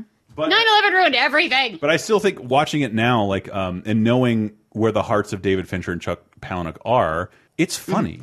It, it's it's making fun of a lot of the people who end up being inspired by it, and, it, and it's it's yeah, deeply that's- funny. I feel like that's the the end result, though. That's so weird. Yeah. Yes, and Well, I mean, we- we always this is thought- something that you and I fight about all the time. Totally, me and Diana too. Uh, Wolf, Yes. Bring up Wolf of Wall Street between us. Oh like, Lord it- have mercy! I Yeah. I will join into that scrum. But I'm the same way Yeah, about it. it's I like, think no, honey, this movie is making fun of you. Yeah. and how much do we want to blame the piece of art for what its devotees do Totally. or feel? And yeah, it- we you feel, could see I the think you and preemptive. I You could feel see the preemptive pressure on Joker before anyone Ooh. saw the movie. Yeah. Like that yeah, pressure's I, on Joker. I was can't waiting even for someone to bring that up. I can't even see the it's movie 'cause Fascinating that we're I- talking about I that. can't see that movie yet because I just don't want to have a feeling about it because of all the things that we talked about Mm-hmm. beforehand, which didn't happen with Fight Club. Mhm. It was a slow burn, Mm. very slow burn. That yeah, it- no, this it was once it hit DVD that because then hit- I think it- the word of mouth picked It hit up. DVD I- at like at like almost 2001, so Mhm. there was like barely Mm. any room before 9/11. But I also have to say, uh, like The Sixth Sense, Mm-hmm. real no one spoiled it for me. Everyone was pretty good Nice. about like let's Yeah. let's let everyone discover this for themselves. So that was really great. I still I still I mean, think I love the twist, and when you find out it. when the twist happens, you're like, I it. "Holy shit!" I hate it I so love much. it. I I, I, Yeah? I, I do. I well, I, again, I just read the sequel and it's so silly. Oh, wow. Uh, Marla starts switching out his pills because she wants to fuck Tyler and not Edward Norton. and, uh, and he goes to his therapist every week, but his therapist is also a member of Fight Club, so hypnotizes him and brings him out to This so is- Tyler can make his calls from the therapist. Ow. It's fucking That's well, that's Fight Club Two sounds stupid. Then Yes. well, I, I don't know. It might it might in terms of I I did, I did want to say that I think it's brilliant that Chuck Palahniuk didn't bother to write a book and go for a movie. He's like, no, I'm going to make the movie version via comics, and it's unlike anything I've hmm. ever seen in the comic medium. And it's confusing and Wait, Fight Club ambiguous. 2 and is a comic? It's he did not It's write not a a book. novel? He just made a comic, Okay. graphic novel for Fight Club Two. Ah. This is my thing with Chuck Palahniuk. Hmm. I've read a lot of his Me stuff, too. and I read Fight Club, Mhm. and it gets real. He gets real silly. Like, and I, I kind of Oh, I- I, stopped thought you reading. saying you said to me formulaic, and I was like, yeah. yeah, also Yeah. that. I mean, and that's okay. Like, I, I like lots My of fo- second favorite book, Choke, is about a guy who's addicted to going to support groups. Dude, right? But it's but it, but Uh-huh. at the time, like I love how he researches books. He did that shit. Yeah. He was very interested in that stuff, and he is kind of making fun of that. There was, I think, there was a minor primordial movement or whatever you'd call that with men. Like, let's Mhm. go in the woods and wrestle one another. And you guys Yeah. may not. have, Oh, Have, yeah, Were you present to any real fight clubs after this movie? Because I was. No. Yes. I knew people would do this. I knew it. It was like my Ugh. first thought. It was like, oh my god, people are going to do this and think it's solving something, and they are just going to get hurt because they're dumb. I have stood up for art and and and and, and defended as not being inspirational to certain things, but I watched a ton of bad. But it, but I just love a bunch of guys. wrestling? I love a bunch of guys watching Fight Club, Mhm. seeing how well choreographed and how like you know everyone's so ripped and sweaty and, Mhm. and moist and they're all hitting each other and then Keep going, keep turning around and doing their own fight club and it looking like the fight scene in pineapple express just just a bunch of doughy guys slapping each other as hard as they can So I, I think to its to its point and to it to its detriment, there is something freeing and adrenaline filled about being uh, wrestling your friends. And I know it's not maybe not a lady thing, uh, but you will see like you know a good hit to the front of the face is not something you want to receive and is not cathartic in the slightest. And CT is now a thing that we're aware of, so it's not it's not a good outlet of bare knuckle boxing. no it boxing never match. has been fighting No, but- has never been the but best wrestling and silly shit like that. But the idea of like um two friends Mhm. getting something out and having a common tap. I'm done. Thanks. There's no real winner here. It's all about us getting out these inner demons. You can see that being a bit of a spiritual movement.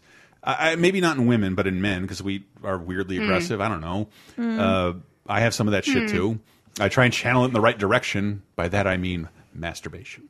Uh, There you go. It's like, yeah, get get a heavy bag, man. Yeah. Do some, just hit the heavy bag. I, Take some even I find that really cathartic. I'm, not, I'm not letting to you guys just hit something as hard as I can. talking because like I, I am fascinated by the the, the feminine perspective on it because like Mhm. it doesn't address that I don't think at all. And and, No. and Marla I don't think represents Where- women, but like just like another No. weird distraction. And Well, in in some ways, the absence of women is like its own sort of thing worth talking about. It's like, is this really about men without women? Mhm. Is Yeah. this what happens when women aren't around? Where Uh, I think you we've seen don't yes. have women around? yeah. Then the men decide that they've been feminized, even though there's nothing to feminize them, and then uh, they start beating the shit out of each other and blowing things up and being terrible. Sarah and I were were talking over text, and you said something about like relevance, men feeling irrelevant. Mm-hmm.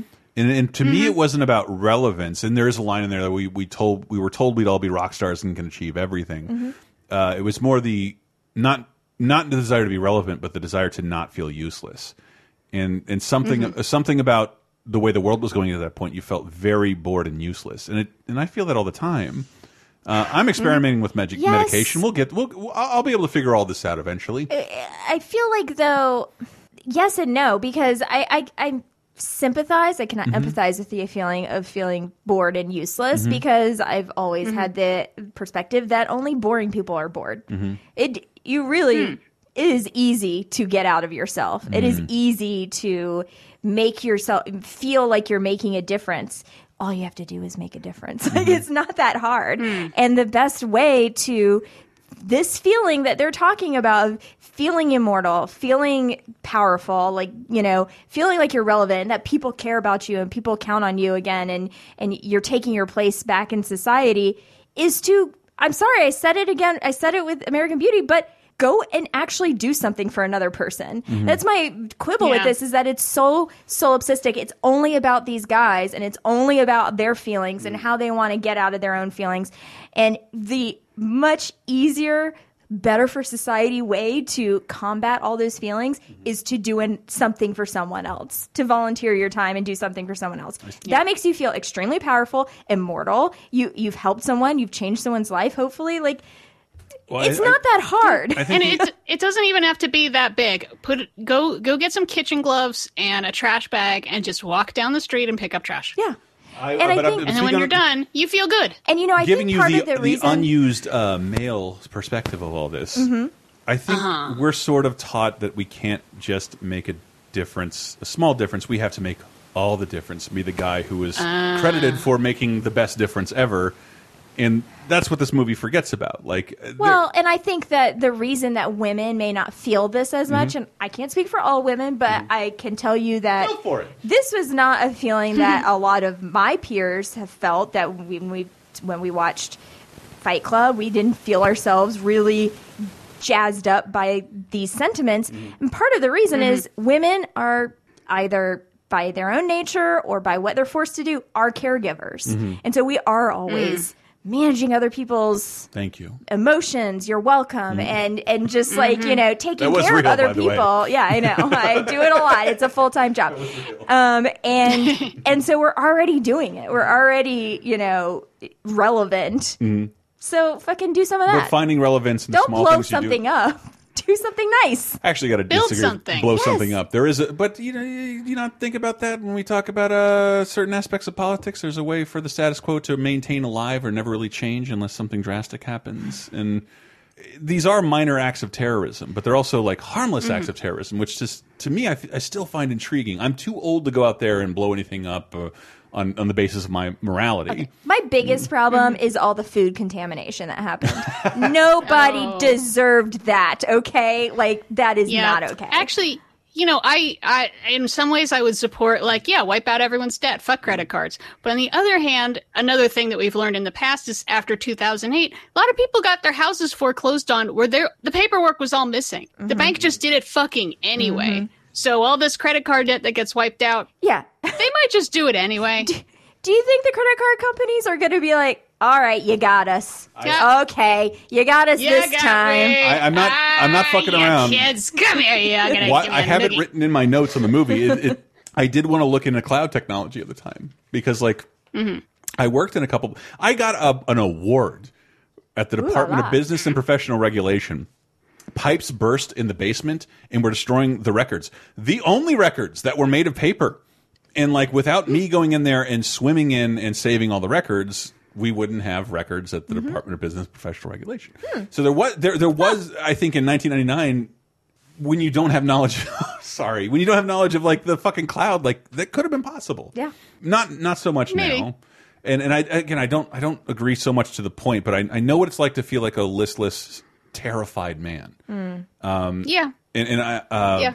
to feel terrified all the time. And sometimes you do feel terrified if you grow up in especially in a small town of people who whose physicality Mm-hmm. uh and I'm coming out of high school where that's the scariest thing in the world is to be beat up in public.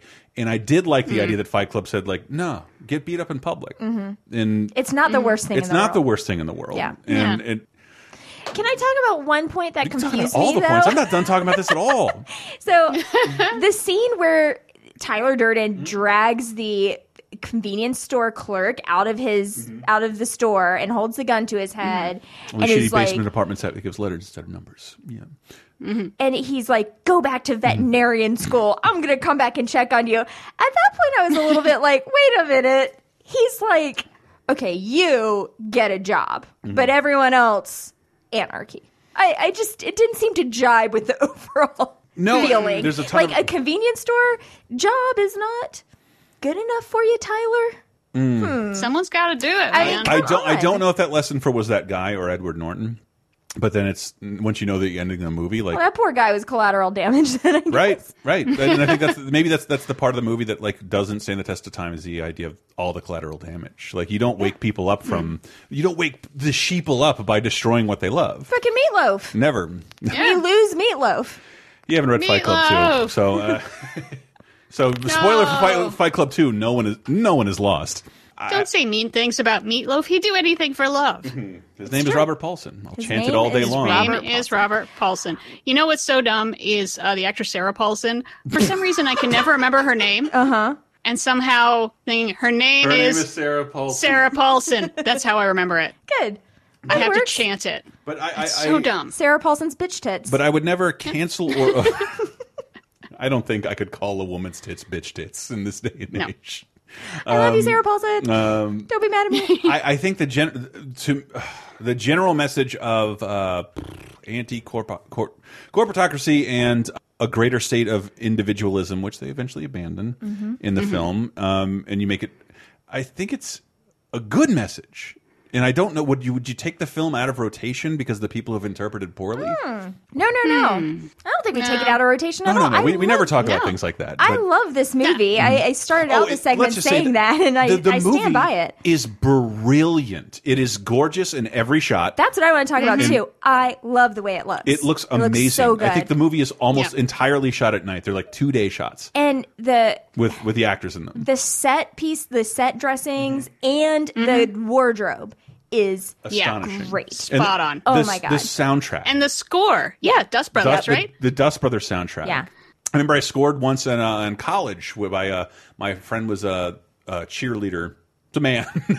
and then the mascot, and like, you guys should come out to Stealing Fat, like the opening of Fight Club, because it starts out kind of smooth and goes in that title sequence that goes through the brain, which, by the way, was the opening sequence like 10 movies in 1999. Oh, yeah. Moving through the brainstem. Yep. Uh, but I, I, it's it's thoroughly '90s music. It roots it in a time period, Yeah. but in a good way. Because I, if you haven't heard a lot of Laser Time podcasts, like we love '80s movies. I think because a we were born there, and b they wear their time period on their sleeves. Whereas every mm-hmm. movie we see now wants to be timeless. Yeah. So it doesn't make mm-hmm. much of an effort to be of its era. And Fight Club managed to do that in a really classy, Yeah. Enjoyable way that I can only compare to Home Alone. another another Fox Now Disney film. Yeah. Uh, like Fight Club. Tyler Durden, Disney character. Disney princess. Disney princess. Marla is a Disney princess. Wonderful.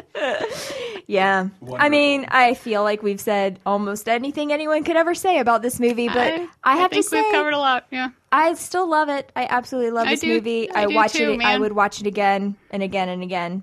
Yeah. It just it's a lot. It's a, it's a lot to take in and it's I, would recommend watching it again if you haven't in a long time because Mm-hmm. um, I think it's good. It's a great exercise to watch these movies with fresh eyes, Yeah. with 2019 eyes, and and see how you might have changed, a Yeah, how thing- your feelings might have The changed. thing Sarah was not. giving me light shit for over text was like being a, a worthy timestamp of 1999 Mhm. doesn't make you relevant in 2019 Mhm. uh, Mhm. or, or your point timeless. But it but it's, it's it's crazy interesting, and there are certain things I think about Fight Club that should be timeless. The the examination of of, of oneself and, and standing in the world, and like wanting to change the world, Mm-hmm. maybe not in the right ways, but like what other movies are there about that that come from fucking studios? Like, Yeah. and will we ever get that again as they consolidate? It, like, and that's that's the behind the scenes stories. Like, this was not a popular book. Mm-hmm. This was not a popular uh, screenplay, and this was not a popular movie. Mhm. Everyone from the top down fucking hated it, and uh, it got made because uh, basically David Fincher somehow finding it and uh, and getting option, and the book became incredibly popular after Mhm. that, and is is pretty. It's a it's a wonderful adaptation. It really is. Like the things I remember that are not in the movie that are in the book. Mhm. Like okay, it doesn't make you mad in the slightest. I, I just I wish he would have met Tyler Durden sculpting something in the sand that a certain time of day resembled a human hand rather than on a plane. Mhm. That's it. Like that's how he meets him in the book. No big deal. That's okay though. I mean, I, as I'm sure you've noticed, I read a lot of the books Mm-hmm. of the movies that we watch, and uh, the best adaptations are not always note for note adaptations. Mm-hmm. You know, I mean, I Yep. think having a good movie adaptation means taking the best parts or the relevant parts or the most visual parts from a book and turning it into something I- coherent. I actually thought in talking to you, I was I was going to have to defend this as a good movie, and it's still it's still a, a great movie. oh, it's It- absolutely a great movie. Yeah, it, it, but it, it has fallen into that category of like Punisher logos and and red pill stuff. That like, why did you taint the things I love, people I Mhm. don't like? Mhm. Because but but uh, but unlike those things, there are I think there are greater philosophies to take from Fight Club that are not that Fascism. yeah, fascism's no good. and uh and I don't know, it's cited by all the wrong people, but I am not going to be the person who stands up to correct them. Um maybe you will, but you know, it's just a fucking movie. Who cares? Uh, you don't you don't have to treat it like that, but it's it's it's really. I thought it was really important for for my generation. I, di- I did. I think so. Oh yeah, Uh, I, yeah. I did, and I, I didn't. I don't want it to, to fall by the wayside because a, a couple of bad apples. No. Um, but Mm-mm. let us know what you think. Yeah. I'm fascinated to see how the discussion on the 20th anniversary comes out for Fight Club. And, and the only thing I'll say about it, the last thing I'll say about it is that like it was an important cultural movie, and we keep threatening to do that on Laser Time. Things about re-examining culturally important movies 'cause they hold up the least Mhm. normally, and I think Mm. Fight Club holds up pretty well. But when we get into this corporate consolidation of all these people owning the same things, do we get another movie like Fight Club? Hmm. I, I don't know. Yeah. I don't Uh-huh. know, especially Yeah, when you but- need one. Well, I mean, that's kind of why why it's just it's so interesting. I feel bad that none of us have seen Joker. I guess Sarah, do you see Joker? No, I have an Yeah, so excuse. I none was of out of the us- country. No, I would have seen it definitely not. immediately. Okay. It's, yeah, it's um, not for so none me, of us I'd have gotten say. around to see Joker. Like literally, so much of what people are saying about Joker is the stuff is, is the same stuff that's talked about in Fight Club that people say about Fight Club. The idea that it's you know it, it, that it's radicalizing the disenfranchised white men and it's telling them that they're right and everything's okay or whatever. It's oh no, no. somehow it's going to cause violence. Oh no, I think that's when we talk about movies, we talk about uh, escapism, and some of us want answers. Mhm. And and escapism, like Fight Club, is Fight Club is escapism. It doesn't offer you any answers, and neither does Joker. So the idea of a depiction of a person mentally ill doing something super quixotic isn't an answer to our greater problems, but it is an escapism for people who are curious about what those problems are. Yeah, the more some we- people it, it'll it'll reach them. It's like that's Yeah. how I feel. I feel isolated, and alone, and confused. It's like yeah, but don't necessarily follow the same paths as characters that talk that way to you, You that you feel that way about. You shouldn't need us to tell you to a not be. Tyler Durden or the Joker. Mhm. You don't want to do that. Yeah, You don't want to do no. that. And- But I mean, you do have to admit that Tyler Durden is Mhm. glorified in this movie. Yeah. He is, you know, very he's sex very sexualized. He's tough. He's a great fighter. He's got the body everyone Not- wants. not on my most he has recent all movie. the cool speeches. Because your your your grounding but character is Edward Norton, who does not like Tyler.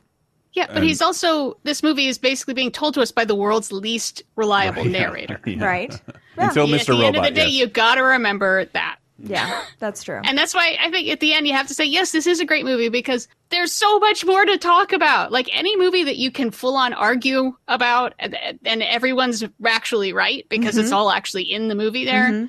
And how it can be interpreted. I just looked, Wikipedia has an entire page that's interpretations Oh of Fight Club. Wow. I, I think he, yeah. Here's here's the, uh, the my my fucking final thesis. If Alien comes down tomorrow and watch Fight Club and be like, that David Fincher guy's a genius.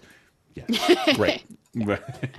and shout out to Jim Uhls for the screenplay because uh, I don't know, like I've been reading a lot about it lately. Mhm. It- I really like this film, and Yep, um, me I too. encourage people who are inspired by it to rewatch it Yeah. with modern eyes. And I Yeah. encourage people who Mhm. are not inspired by it to maybe skip it. Hmm. I don't know. I don't know. Like American I think Beauty, it's an I important watch. I don't know that it says something super important now. I don't know if it's worth worth risking getting what's important. What I still think is important for what's detrimental. Mm. I don't know. I don't know what I'm saying. Well, I think oh, Hmm. I mean in contrast to American Beauty, it's a much more fun movie to watch. So at least there's that. like Oh. Sorry, you're right. 'cause, like, 'cause, you like, know, I even mean, at the time, like the studio was like, "This is going to be something super subversive." They didn't Mhm. expect it to bomb. They thought it would be controversial, and it fucking wasn't. It wasn't controversial in the slightest. And and both Palahniuk and Fincher and Pitt and Norton were like, "This is sardonic and funny." That's what this movie is. And here we are. Like and again, like I don't really recommend Fight Club 2, but it, it literally the last chapter is Chuck Palahniuk being screamed at by people with phrases from Fight Club tattooed on their bodies. Mhm. That that feels true to life. Whoa. So wait, does this all go back to a different 99 movie we talked about, Breakfast of Champions? Oh goodness. Dwayne Hoover Oh. to be the eyes and the ears of the center of the universe. Uh, that yeah, watch that movie instead. Uh, Don't do that. oh wow! Don't do that. Okay, let's move on. I could talk about Yeah, Fight we've Club talked about this a lot. Yes.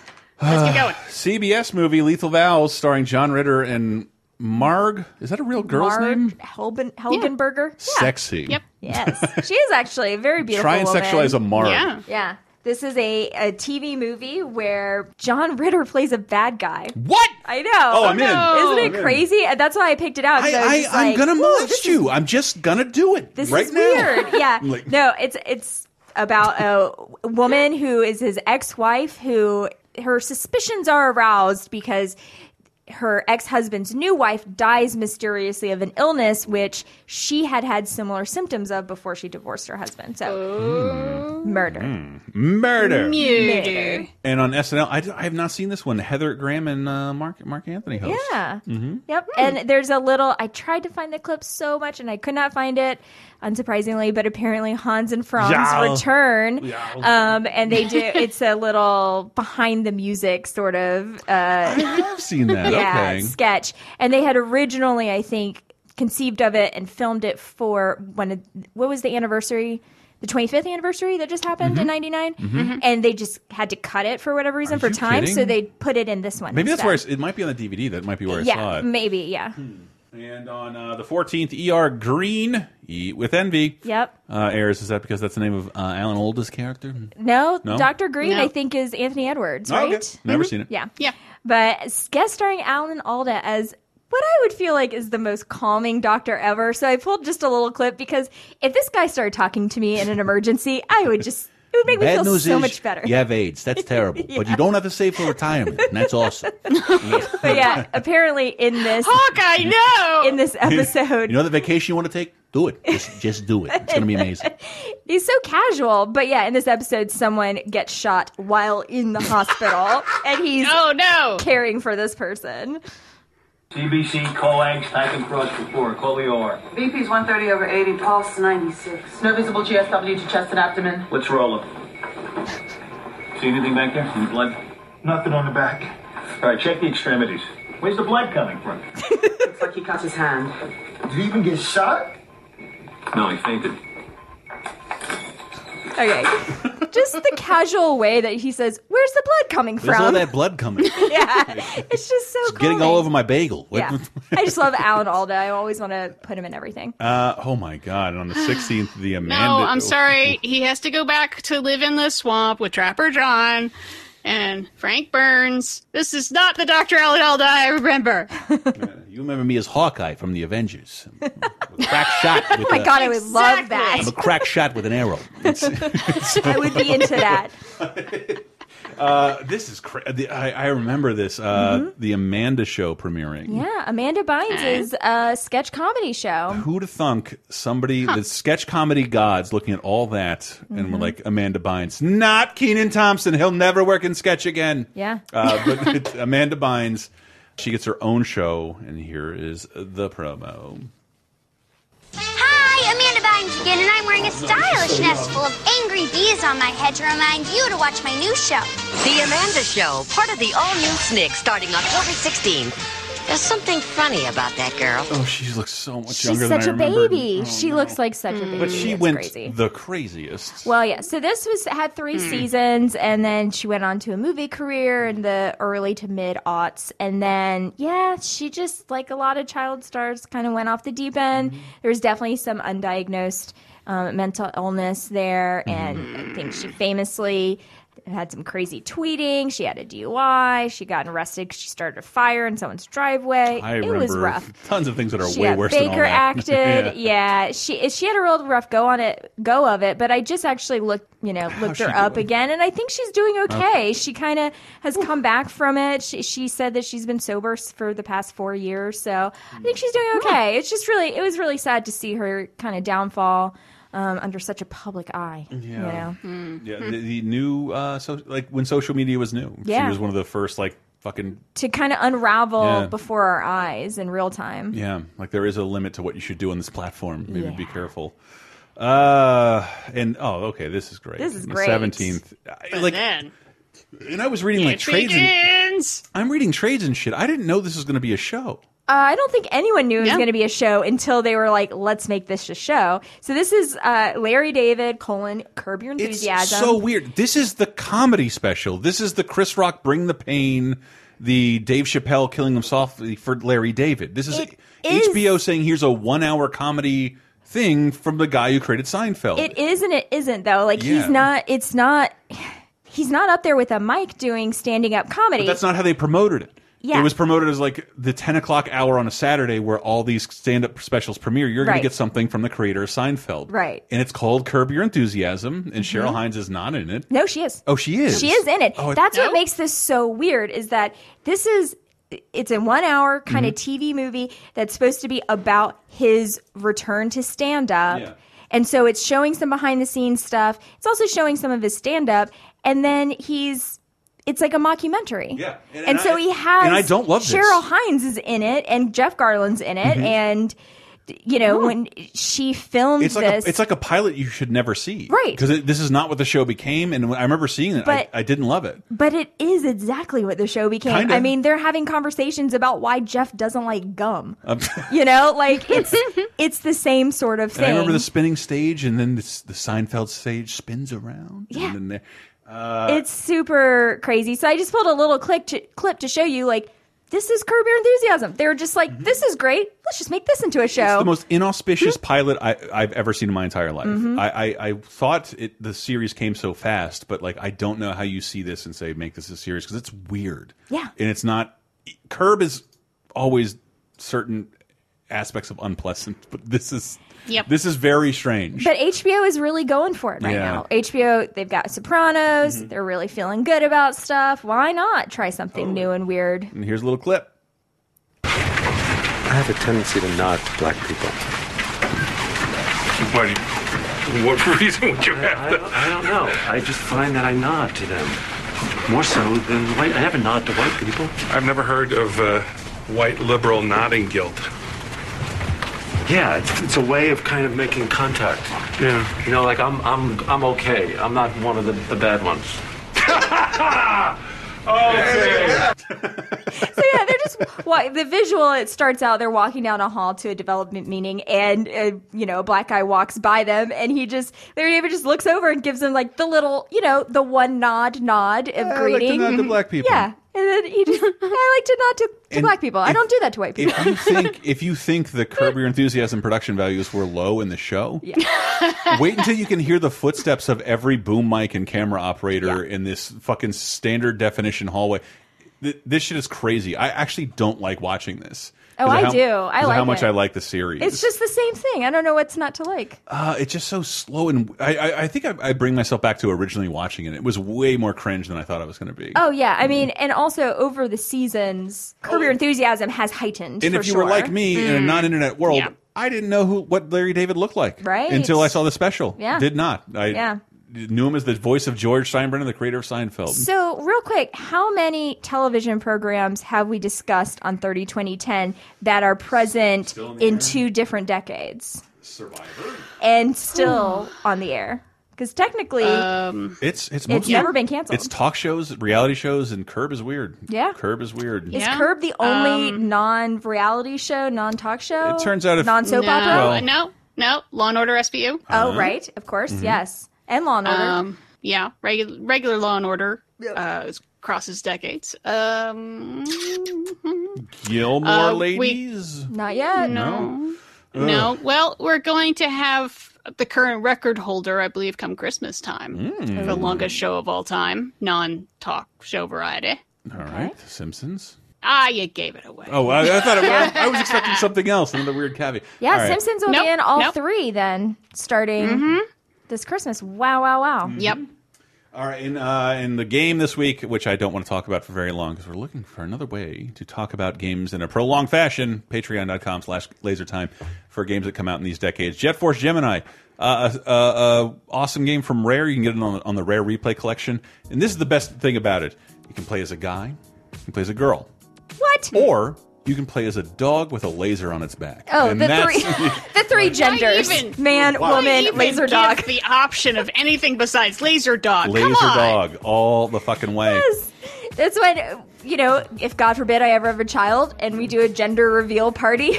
the thing that Gender pops is out laser of dog. Yes, my the, the gender will be laser dog. Laser dog.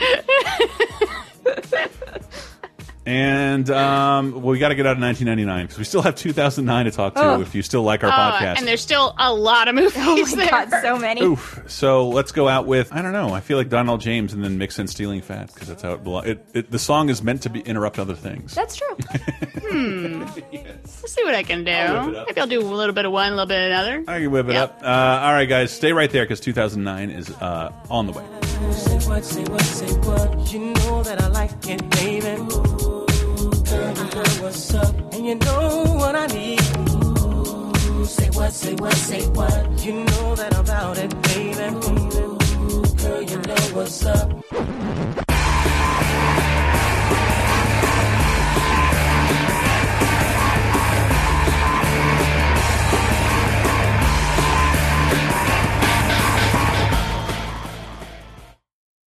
A lot of good things come with aging, but I can't lie, getting older can be a bit of a downer, he says while pointing finger down coyly. Oh yes, 40% of men by the age of 40 struggle from not being able to get and maintain an erection. Happens to a lot of us. I mean, you! You, it happens to a lot of you.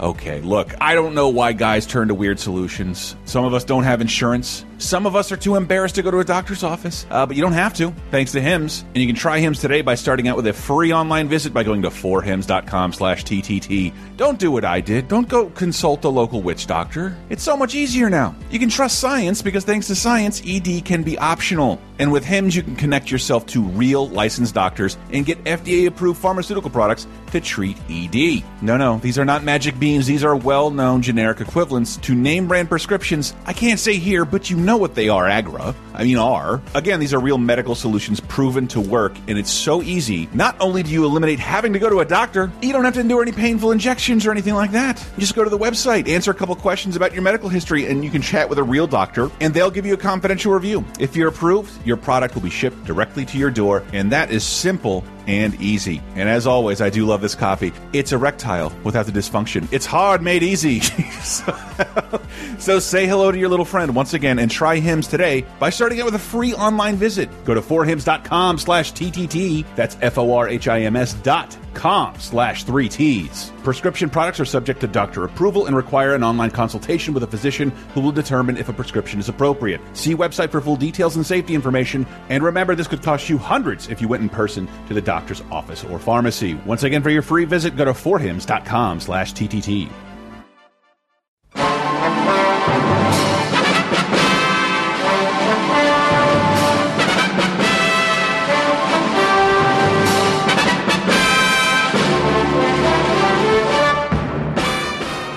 Hello, is. Internet and all the ships at sea. It's time for Diana's Classic Corner, where we look even further back in time this week to see if there's anything worth a watching. And for the week of October 11th through 17th, so many recommendations. Oh gosh, where should I even start? I guess let's start uh, as far back as we go. By 80 years ago, in 1939, one of the greatest years in film history, we have the release of Mr. Smith Goes to Washington.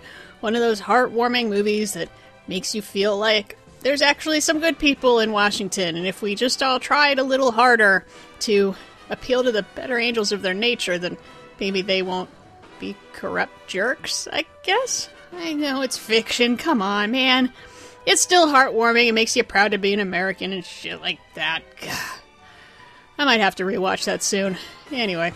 So, five years later, hitting 75 years ago, this week saw the release of two really good classic Hollywood type movies, starting with Laura, directed by Otto Preminger, which is a good sort of noir mystery thing, or it's like it's never quite sure what's going on, you know, kind of. I, I don't even know how to describe it. I mean, it's a noir, but it's not like a standard detective story with like shadows of Venetian blinds on everyone, but it's it's just it's a good drama with a lot of mystery to it. And also to have and have not directed by Howard Hawks, which is the debut of Ms. Lauren Bacall, debuting. She's like 19. She's so hot.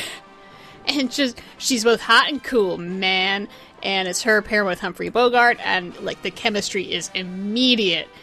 And it's also like a fun story about like smuggling and trying to you know get out of this one horse town in in the Caribbean. I, I forget where is William Faulkner is actually one of the credited screenwriters, which is okay. But it, it's a totally it's a good date night movie just because the sparks between them are instant. So uh, out of the three, I feel like to have and have not is almost probably my recommend, just because it's the most fun. That it's like if you think classic Hollywood is I don't know, it's kind of square, boring. Everyone sort of talking like this, and oh, I don't know what you're doing here, Skippy, or whatever. That I don't know why Skippy, but. If you think it's just all like super overdone and just sort of boring and all that, just the the quick rapid fire dialogue and and steamy chemistry between the two, I think you'll really like to have and have not. So that's going to be where I recommend for the week. And that's it. Stay classic.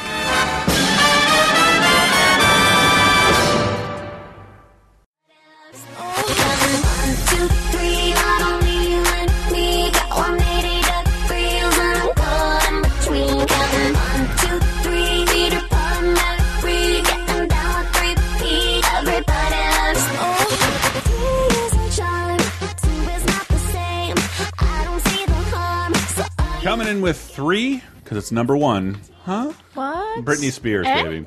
Britney Spears 3 is number one on the charts this week. Welcome to 2009, October 11th to the 17th. Hi.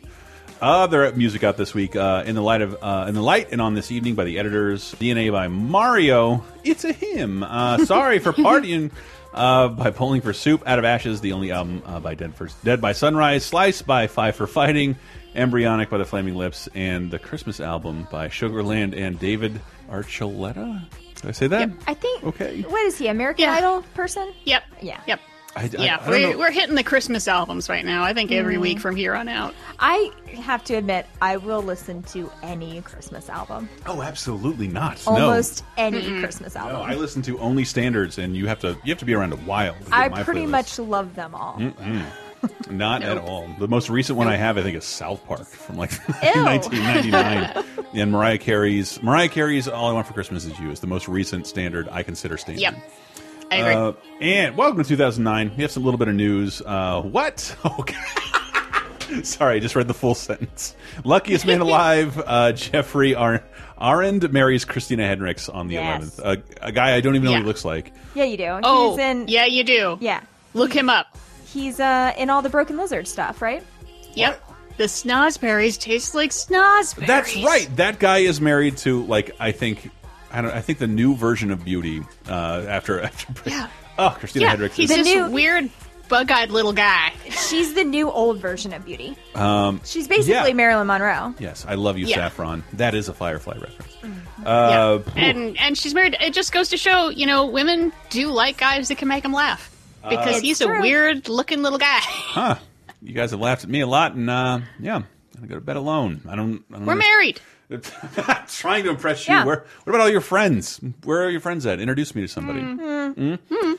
Anyway, and you out there on the on the podcast world, introduce your friends to me.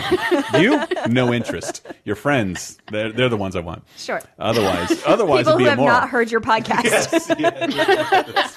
I had to explain it to two women on Bumble today. Please don't judge me. It's not like being in a band. Uh, It's uh, worse. It's worse. I actually have more gigs. and you Uh, can't come to any of them. yeah, and I'll make less. and, you don't get free drinks. and no residuals. and no one recognizes me. And all right, 2009 movies. There are so many, and we're going to breeze through a lot. So do not Yeah. get angry with us. Night of the Demons. Is this a remake? Uh, Shannon Yep. Elizabeth and Edward Furlong. Oh my goodness. Yep. I cannot wait to see him again in the new Terminator. Janky promoters with Ice Cube, Mike Epps, and Young Jeezy. Hmm. Which I think marks the only time in history the word janky is used in a fucking film Yeah. title, which I love. I'm into that. Uh, Triangle, Melissa George, and a bunch of other people I haven't heard of. Oh, Uh, Liam Hemsworth. Australian Australian people are are show up on a boat and it looks like someone's killing them. Oh no. Ooh. um, the remake of The Stepfather without Terry O'Quinn. Is Yeah. So week? fuck it. So fuck Terry O'Quinn or bust. uh, The Ministers, huh? Harvey Keitel and Um, John Leguizamo in a movie called The Ministers. Now I'm curious. Yeah. Please No, it me. sounds like it's about uh, corruption with something, and the guy like barely got a release. New York, I love you. Is that a is that a woodsy joint? No, it's Paris No. je t'aime. Oh, what? Yeah. Just in New York. Okay, got it. So Yeah. with a bunch of different So- directors. A whole bunch of different directors and a fuck ton of actors, and they'll tell little stories about New York and stuff. It's never been done. Yeah. Except for New York It's like New York is It's its like New own York character. is a character. That's the second time we've spoken in unison today. my I just have to say, our our cycles are syncing up right now. Your fucking cynicism cycles are syncing up. Um, White Ribbon uh, is a movie that's Uh, also White Ribbon. Uh, that is a Michael Haneke joint. Uh, it won the Palme d'Or. It's about a small German town right before World War One, and there is a tough minister. I guess there's a theme there, and everyone is very religious, and bad things happen. And it's Michael Haneke, so it's going to be like super depressing, and I'm not going to want to ever watch it Have again. you, have you ever loved a director who shit like, oh, I'll never watch that? Like, yeah, Michael Haneke like for that me. was Yeah, great. I- Let's bury it in concrete and never speak of this. Him and Lars von Trier, like, you are so Yeah. talented, and I can't watch anything you make. yeah, agreed. Uh, and uh, Law Abiding Citizen, a Gerard Butler movie. Oh no, So this this movie. I kept threatening This fucking Sam movie. that we're gonna watch this, and we like- just never got around to it. whatever. Sam, fortunately. Sam loves the fucking in the cracks dog shit like this. No, Like, so- we both really enjoy watching international thrillers and like these sort of I don't even know how to describe these kinds of movies that are like almost thrillers, I guess.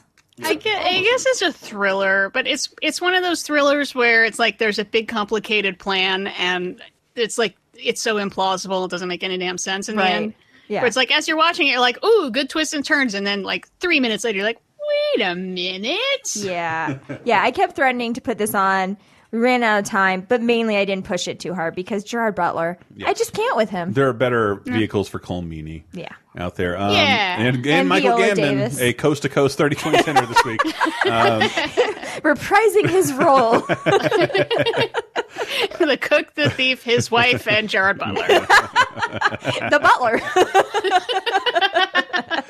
In a movie I uh, want to talk about briefly because um, Yes. I I don't remember being this hurt by a movie, but mad at no one because it's nobody's fault. Mm. And Hmm. uh, even though Terry Gilliam I was- continues to become This is a Terry Gilliam joint, right? It is. Yes. Oh But, But it looked like his he was kind of like on an upswing. And this movie, there's parts of it that are just really fun and glorious. Mm. And instead, it's very jarring and a constant reminder of what we lost. Mm. And Yeah. and you can't not think about it when watching the movie. And I don't know of anything else I can think of like that. And I wish they I sort of wish the crow, maybe? yeah, except that the crow reinserts Brandon Lee into the shots he wasn't alive to make. And in this, Mhm. the Imaginarium of Dr. Parnassus, if you don't remember that story, Heath Ledger died, uh, having just completed, I think, just The Dark Knight, right? He didn't have any other posthumous films. No, this is it. And uh, and it's about a, tra a something I love, a traveling sideshow of freaks and circus people. Wonderful. And in to complete the movie, Terry Gilliam and Heath Ledger's friends decided to complete the film in dream sequences that will feature Colin Farrell, Johnny Depp, and Jude Law playing Heath Ledger's character Hmm. in no makeup, Hmm. just as themselves as the same character, and it completely doesn't work. Hmm. It, it it totally doesn't work at all. it's it's jarring. I appreciate them doing that Right. instead of something else completely. I mean, no no body doubles shot from far away. I mean, and people are wearing masks all through this movie, so like there's probably a way you could get away with it. Right. And I, I appreciate because it's about like going into your dreams and fantasies and stuff like that that you can make him now be a different person and it's like okay I, I think it's something Um, on, on paper. 100% think it's works, but it's it's a lot better than the other options they probably Yeah. thought Yeah, about. they didn't Ma Soprano him. yeah. You want the soup, ma? Oh, this music. I didn't even say that. Yeah. What are you talking about? Exactly. They didn't trailer the Pink Panther it either. There's no like weird outtakes that And- and they that- use and stuff. And that's Yeah. why, like, to me, this is the end of Terry Gilliam Mm. because it's like he's a Mm. cursed man. Uh, he had, he had a money and, and he had money and he had a studio behind him and Was this his last film? no, but it's like it's it, it was the one with the biggest budget Mhm. with the biggest studio Mhm. and it got fucked again. His lead died before he could finish the film. This is not the first time this has happened to him. Nope. And- what What was the other time it happened? Uh, the Man from La Mancha. Oh. Uh, there's a whole documentary about Right. the unmaking of his fucking film. Mhm. And which which somehow is done and like some people have seen it and then uh, now it's tied up in stuff and maybe we'll get to see it. no, no, it's it's being released. Amazon has has. Oh, come to they the table finally for it. fixed that? Really? I I think, Okay. I, dude, I think it's on Prime right now, and no one gives a fuck. It's that's so A movie twenty years in the making, Uh, and yeah, that's that whole story of that is crazy. But yeah, he, and I can only remember was it Colin Farrell? Like the end of the movie is just Colin Farrell, a person we've never Right. met, ending the film for us, and like it, it just doesn't Yeah. work. But they're trying. It's it's it's friends of Heath Ledger and Terry Gilliam trying to finish the film that Heath Ledger couldn't, Mhm. and it's it's depressing. And and and, and I and if we were going to talk further about it, which we won't, I remember when I did back then. It's also not good. It's also not great, but you don't know what it could have been. Were the actor there to, to the lead there to finish the role? I I think it's I feel like it's worth a watch. Mostly I love Christopher Plummer in it Mhm. in particular. I think Oh, he's the- great. And Yeah. Tom Tom Waits as Satan is hard to disagree with. Mm. Um, and it's just it's an interesting idea and it's you know with this traveling circus where you can like go into dreams it's run by dr parnassus who made this deal with the devil and they're like constantly him and the devil are basically trying to get souls to like choose to do the harder but right thing in their dreams and then they like run into Heath Ledger and they change up the circus and it's it's weird but it's also Gilliam weird which is Mhm. good weird for me Yeah. so yeah it's like a very light recommend I, I've never had a movie break my heart like this. I could never watch it again. Never. I I started it, and uh, I've I've talked before about Terry Gilliam and how he's It stresses just you out. he stresses me out so much, and it was like you Yeah. know the night that I started this, I was like I just can't with him right now, but I mm-hmm. do want to eventually see it because the elements are there that I like, and I do love this fantastical idea. And if you like this kind of movie and you like these kinds of themes, I highly recommend you reading Geek Love, which I talked about, I think, last year. right. And also The Night Circus, which is a more recent book, but is also kind of some of the same ideas, and they are both phenomenal. And it reminds me a lot of those novels. So if you're into that sort of thing. But yeah, I, it, it, he, he stresses me out. I can't. Well, I, I know Fair Di- enough. A movie I rented and never watched. Uh, one of the last DVDs I rented from a real store. Mm. Man, 10 years ago, An Education. Mm-hmm. Mm? Yes. I know you love this movie, Diane. I love this movie. Yeah, it's great. This movie I was not expecting to like because it's sort of a coming of age story and also sort of a romance. And I wasn't really sure what I was getting into, but it like got tons of awards recognition. So I was like, okay, well, let's go see it. And I fucking loved it. Mm-hmm.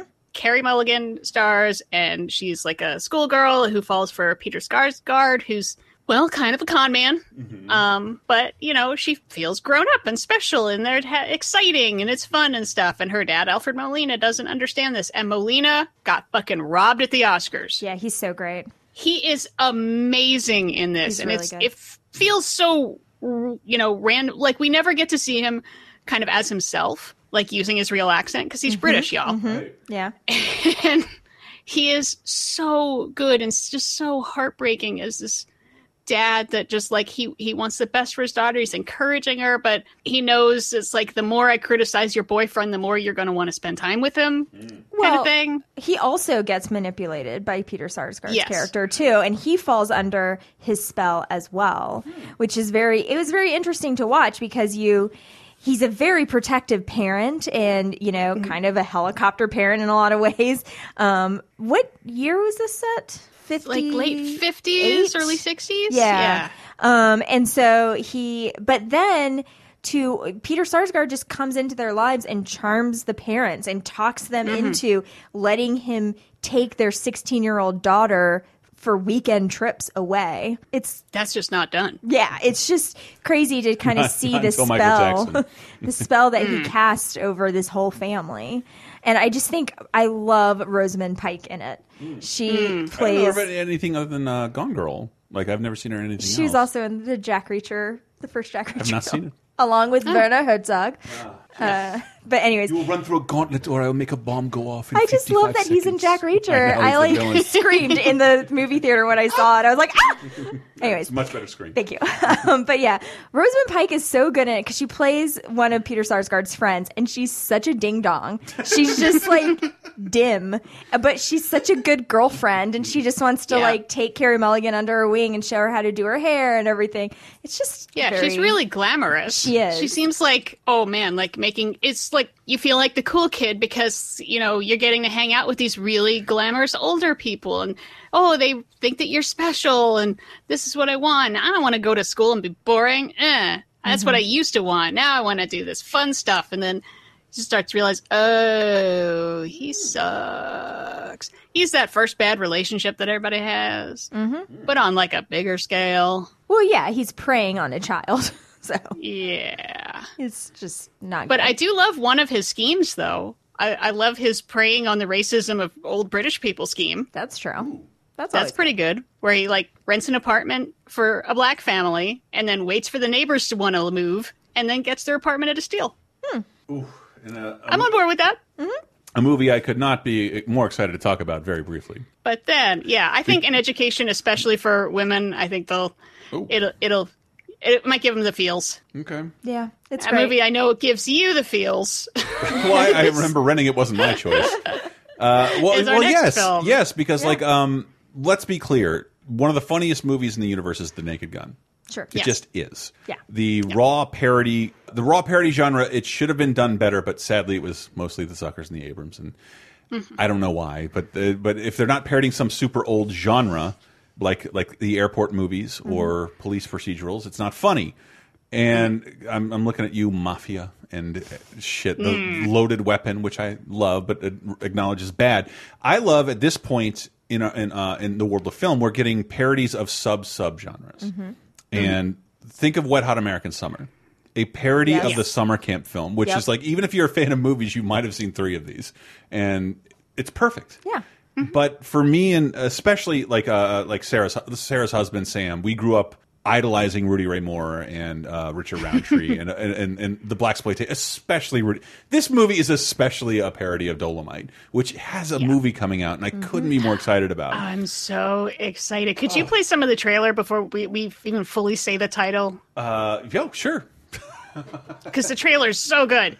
Uh, Wait, the trailer for, For this Black Dynamite. 2009? Yeah. Ah, yes, said it.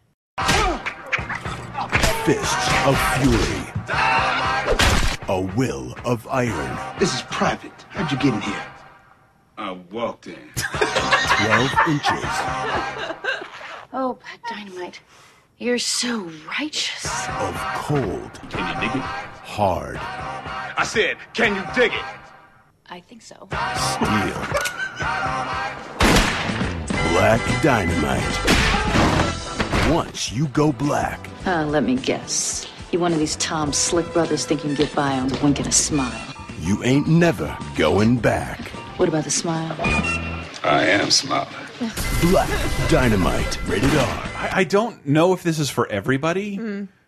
but but like there's some Mad TV people in the movie, and I remember one of Mad TV's most famous sketch was just like Dolomite, like making fun of Dolomite, and like if you've never seen the original Dolomite, it's it's perfect, it's beautiful, it's this terrible movie made by a group of friends over the period of several years that is somewhat inept, but mm-hmm. like filled with heart and Yeah. funny.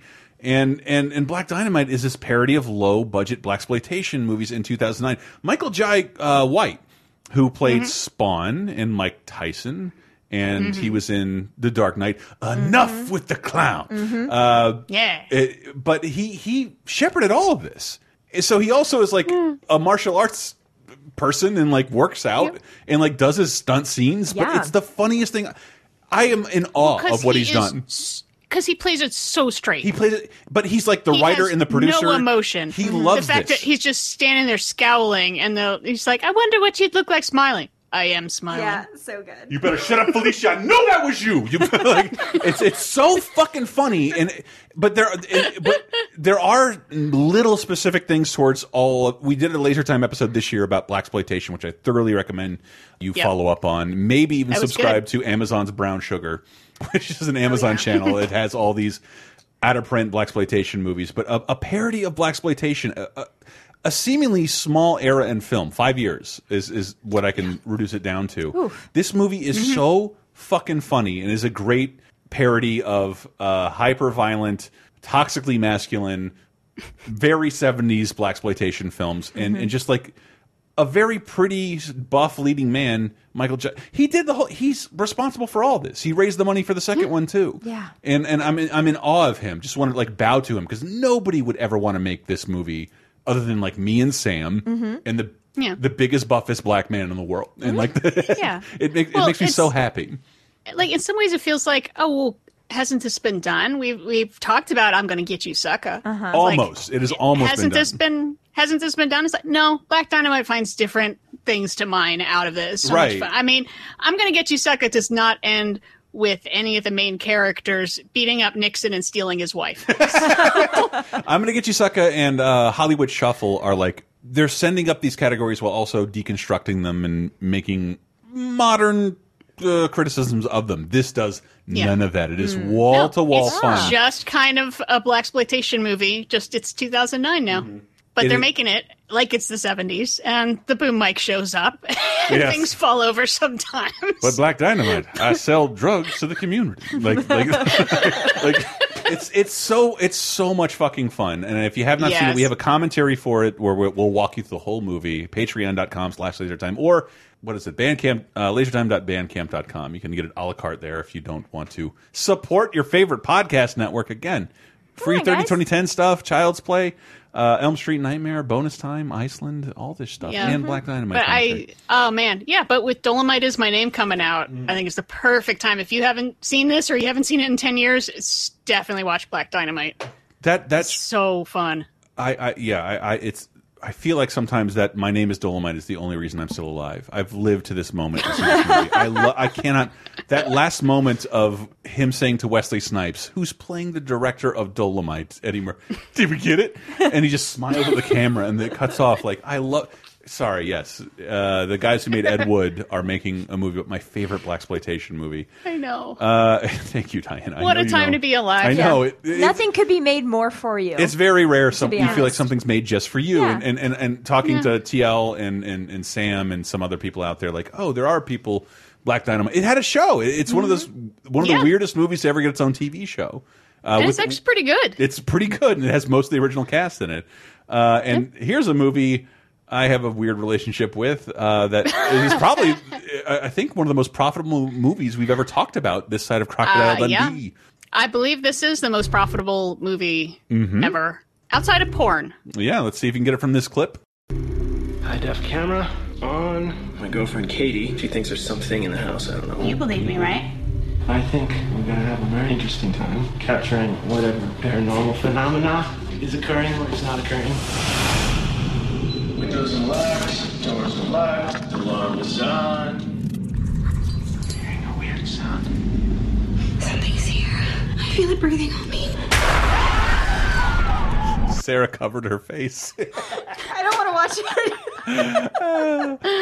I'm such we a are baby. we are ten years out of uh, paranormal activity. We we are, and Mm. it's Hard so to believe. it's Mm-hmm. so fun that I I didn't realize that in the same year we'd get to talk about paranormal activity, and then ten And years Witch. before that was Blair Witch, and Oh, it's the- basically the same story. Yeah. So this movie was made for fifteen grand, Wow. Wow. and it made one hundred and ninety three million dollars just the first one. Wow. Oh my god, that's amazing. Yeah, Uh, and, and and and it's five movies strong, I believe. uh, I mean, five sequels, Five sequels. and there's another one coming. Yeah, and I, I've always wanted to uh, see this movie. I had that dumb story at the dawn of Netflix. People are talking about paranormal activity, and I'm like, and after like two months, I'm like, uh, I watched it. I I didn't like that long rape scene at the end. and my friends are like, "What are you?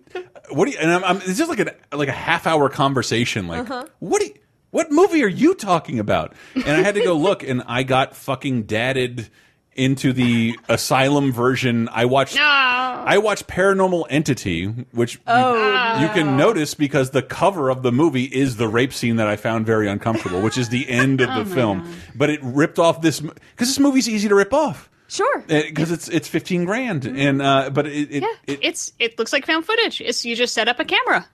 And I watched the wrong one. I watched the wrong one, and for months I thought I'd seen Paranormal Activity, and I have a weird, really weird relationship with it ever since.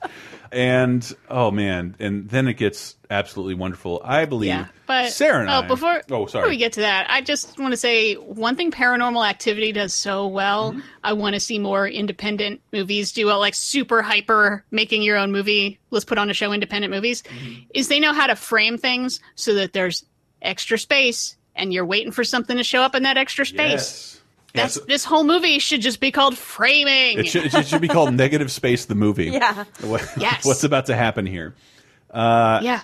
And and- you think, oh, they can't keep doing that. And I, I saw the second one, or I saw a big chunk of the second one. Is like, well, they found a way to do that with just slowly rotating cameras.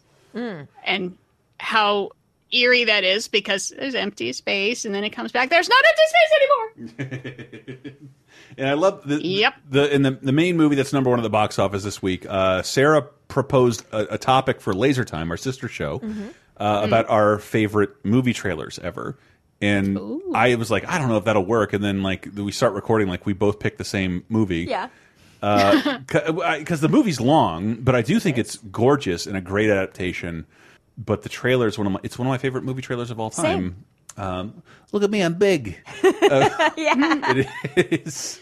Uh, Mark Ruffalo, Catherine, uh, Catherine O'Hara, James Gandolfini, Catherine Keener, Forest Whitaker, Paul Dano, and one of the greatest kid names of all time, Max Records, where the wild things are.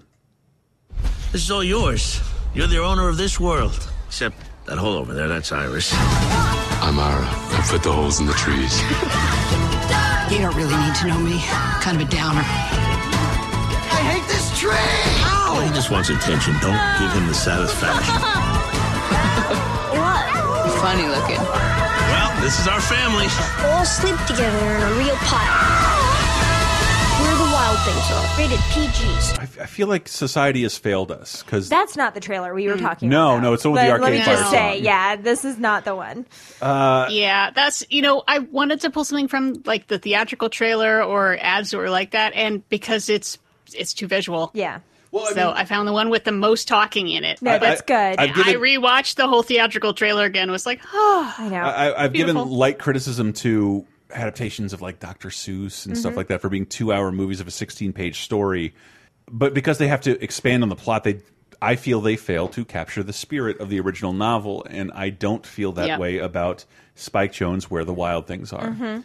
I, I Yeah. feel like it's it's a spear a spiritual successor to the book and something that that people have wanted to adapt for years. Yeah. And the Sendaks have just been like, nah, nah. I don't think you I don't think you have what it takes. And Spike Jonze had some interest. It's really really weird looking. And if there Mm-hmm. was any justice in the universe, this would be on TV all the time, and people would be rediscovering it, and we would be talking about it as this unbelievable weird classic that it is. It's Mm-hmm. fucking really good. Yeah.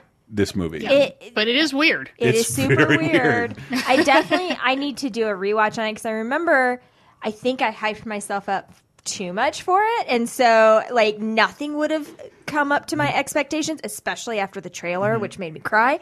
But um, looking back at the trailer now that you just played and like all the voices and everything, yeah, it's great. Like I, The voices, like I'm getting goosebumps thinking about the voices because I don't know how that was decided on. Yeah. Why do you get the mm. most? But it works because they get the most adult voices. Mhm. They get Yeah. Forest Whitaker, people like Forest Whitaker and, and Catherine Catherine, O'Hara Catherine. O'Hara Yeah. and uh, uh, James Gandolfini. Mm-hmm. And part of what you do when you read the book, it, it- it's this thing about this misbehaving kid who realizes how much he's annoying everybody through going to this fantasy world. But this takes two hours, so every one of these giant, well animated monsters speaks in the tone of a child. Mhm. And it's all very surreal. And I yes, I've watched this high, and you should too. but it's not uh, condescending. No, which never. is No. great. Mhm. And yeah, I, oh, I was yeah. terrified that this was going to be wackety smackety, ruining literally like my favorite book of all time. Yeah, I mean, like easily one of my top five favorite books of all time. Yeah. Yeah, Mor Maurice Sendak has was notoriously fickle about like having this uh, adapted, and and his he was wife very prickly. his wife remained that way for a decade and No. still stands by this movie. He's gay. oh, is, Sam I. I thought he, I thought his well whoever was holding his estate. Yeah. I thought it was his wife. Um, he might have had a might have had a previous wife. Oh, Mhm. potentially, I don't know. yes, actually. and and they're all big fans of this. Yeah. and and I am too. And you should you should see this. And I, I, I and I absolutely recommend watching with this the documentary on Marie Sendak.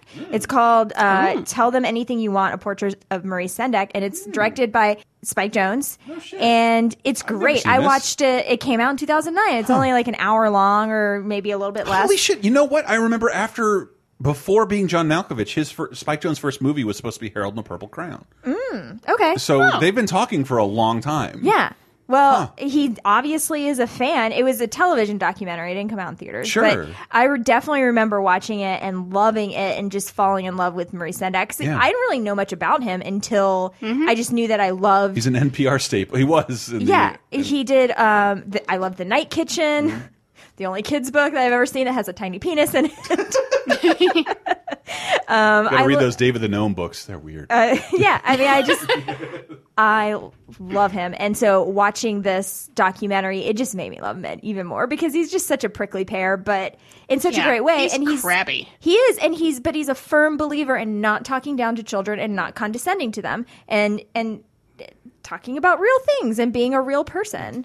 Hey, what do you think we break stuff for like an hour? Like, yeah, that'd be awesome. And like I, I love I love the way that the, the monsters talk to this kid because you don't have a lot to impose in this universe, and I think a lot of people's problem was it looked weird, Mm-hmm. but like Mhm. You have to remember the book looked weird. Yeah. And this environment looks like no other environment in the universe, Oh. even though it's clearly like upstate Maine or I some shit. love the color palette. I just want to live inside all these like muted grayish, basically.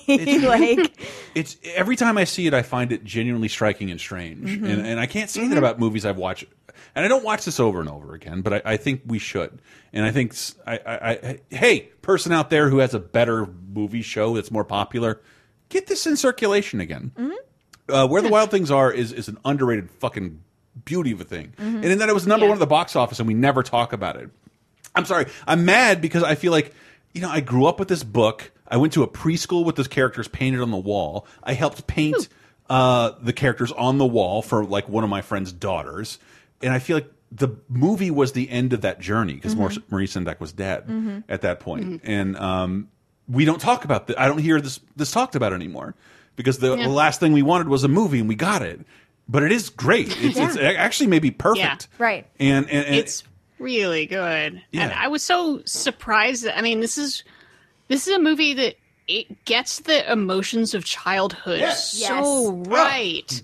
Even before it becomes fantastical and stuff of just the like just getting like so confused and frustrated like prodding someone and prodding someone and prodding someone. And when they get mad like you knew they were going to get mad but you're just so shocked by it that like, you just start breaking down crying of just like i don't know what i've just done. Yeah. i don't understand. I i don't have a way to express what i'm feeling. So like all your emotions just break all over the place. And Mm-hmm.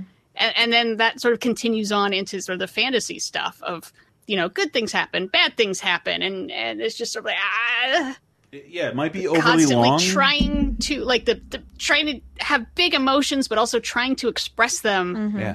like in a way that others can understand It's a really good kids movie, and everyone I knew who t- was Yeah. disappointed by this was over 20 Mhm. and so Hmm. so I, I I wish this was played for more kids.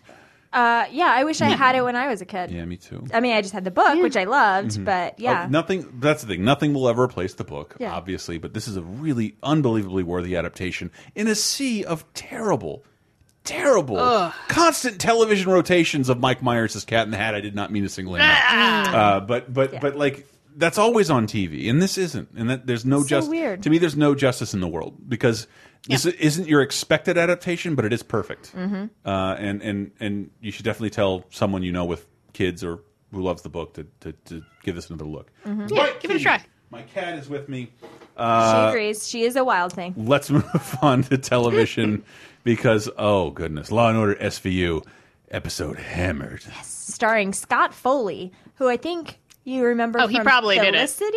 Is Dave Foley and Scott Thompson meshed together? Yeah, he um it's, he plays a guy who brought a woman home and doesn't remember the evening and wakes up in a bed full of blood and a dead body. What happened? what? I don't know. I hope it's what did I do? oh man, good luck with all that. Like- um, Oh man! But Fuck. then one of the best episodes of Parks and Rec. I'm sorry, I'm just going to keep talking about Parks it and Rec. The, one of the greatest Yay. things about Parks and Rec about how it takes these funny people who should all have their own show. Mhm. Everyone who's ever been on Parks and Rec. Yeah. And then they elongate the canon. And the Sister City episode. Sister City, where Pawnee is, is brings delegates from their sister city in Venezuela, and the oh, this is the first episode I ever saw. Oh, really? Mm-hmm. Oh, well, this is a great one. Mm-hmm. And so Fred Armisen plays, you know, one of the de- the, the head of the delegates there, and they're all just looking down on Pawnee and talking shit about it. And so I pulled one of my favorite clips from this episode where he is observing a one of their town hall meetings, and he's kind of astounded by how unruly it is. So this is the one of the only clips that doesn't end with "I'll take the black one." Yeah. This is outrageous. Where are the armed men who come in to take the protesters away? Where are they? This kind of behavior is never tolerated in Boraqua. You shout like that, they, they put you in jail. Right away. No trial, no, no nothing. Journalists, we have a special jail for journalists. You're stealing, right to jail. You're playing music too loud, right to jail, right away. You're driving too fast, jail. Slow, jail. You're charging too high prices for uh, sweaters, glasses. You right to jail. You undercook fish, believe it or not, jail. You overcook chicken, also jail. Undercook, overcook. You make an appointment with the dentist and you don't show up, believe it or not, jail, right away. We have the best patients in the world because of jail. it's so good. it's just you know that you just like let him go. Yeah. You you overcharge for sweaters, jail. Yeah, and ha having just been out of the country, I wish I was funnier because apparently I can. Now that I've been through a bunch of customs, I can be any ethnicity apparently, uh, and, and so can Fred Armisen. And if I was funnier and could do accents, Yeah. man, I wish I was this dude. God, damn. Alfred Molina also. Alfred Molina can be There anybody. Yep. Yeah. Uh, and then this this episode continued on in the opening credits ever since. Mm-hmm.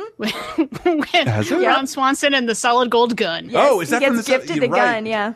Yeah. Exactly. That's at the part, Yep. right? Yeah, okay. Uh, and then the law, law, another Law and Order episode, Yes. Reality Right. Bites, This is not the SVU. guest starring Jim No. Gaffigan. Jim Guest starring Jim Gaffigan as a dad with 10 kids who is competing with a septomom for a reality show. Did he kill his wife to make it happen? What? I don't know. No. That seems bad. That seems wrong. I would never. I don't like him.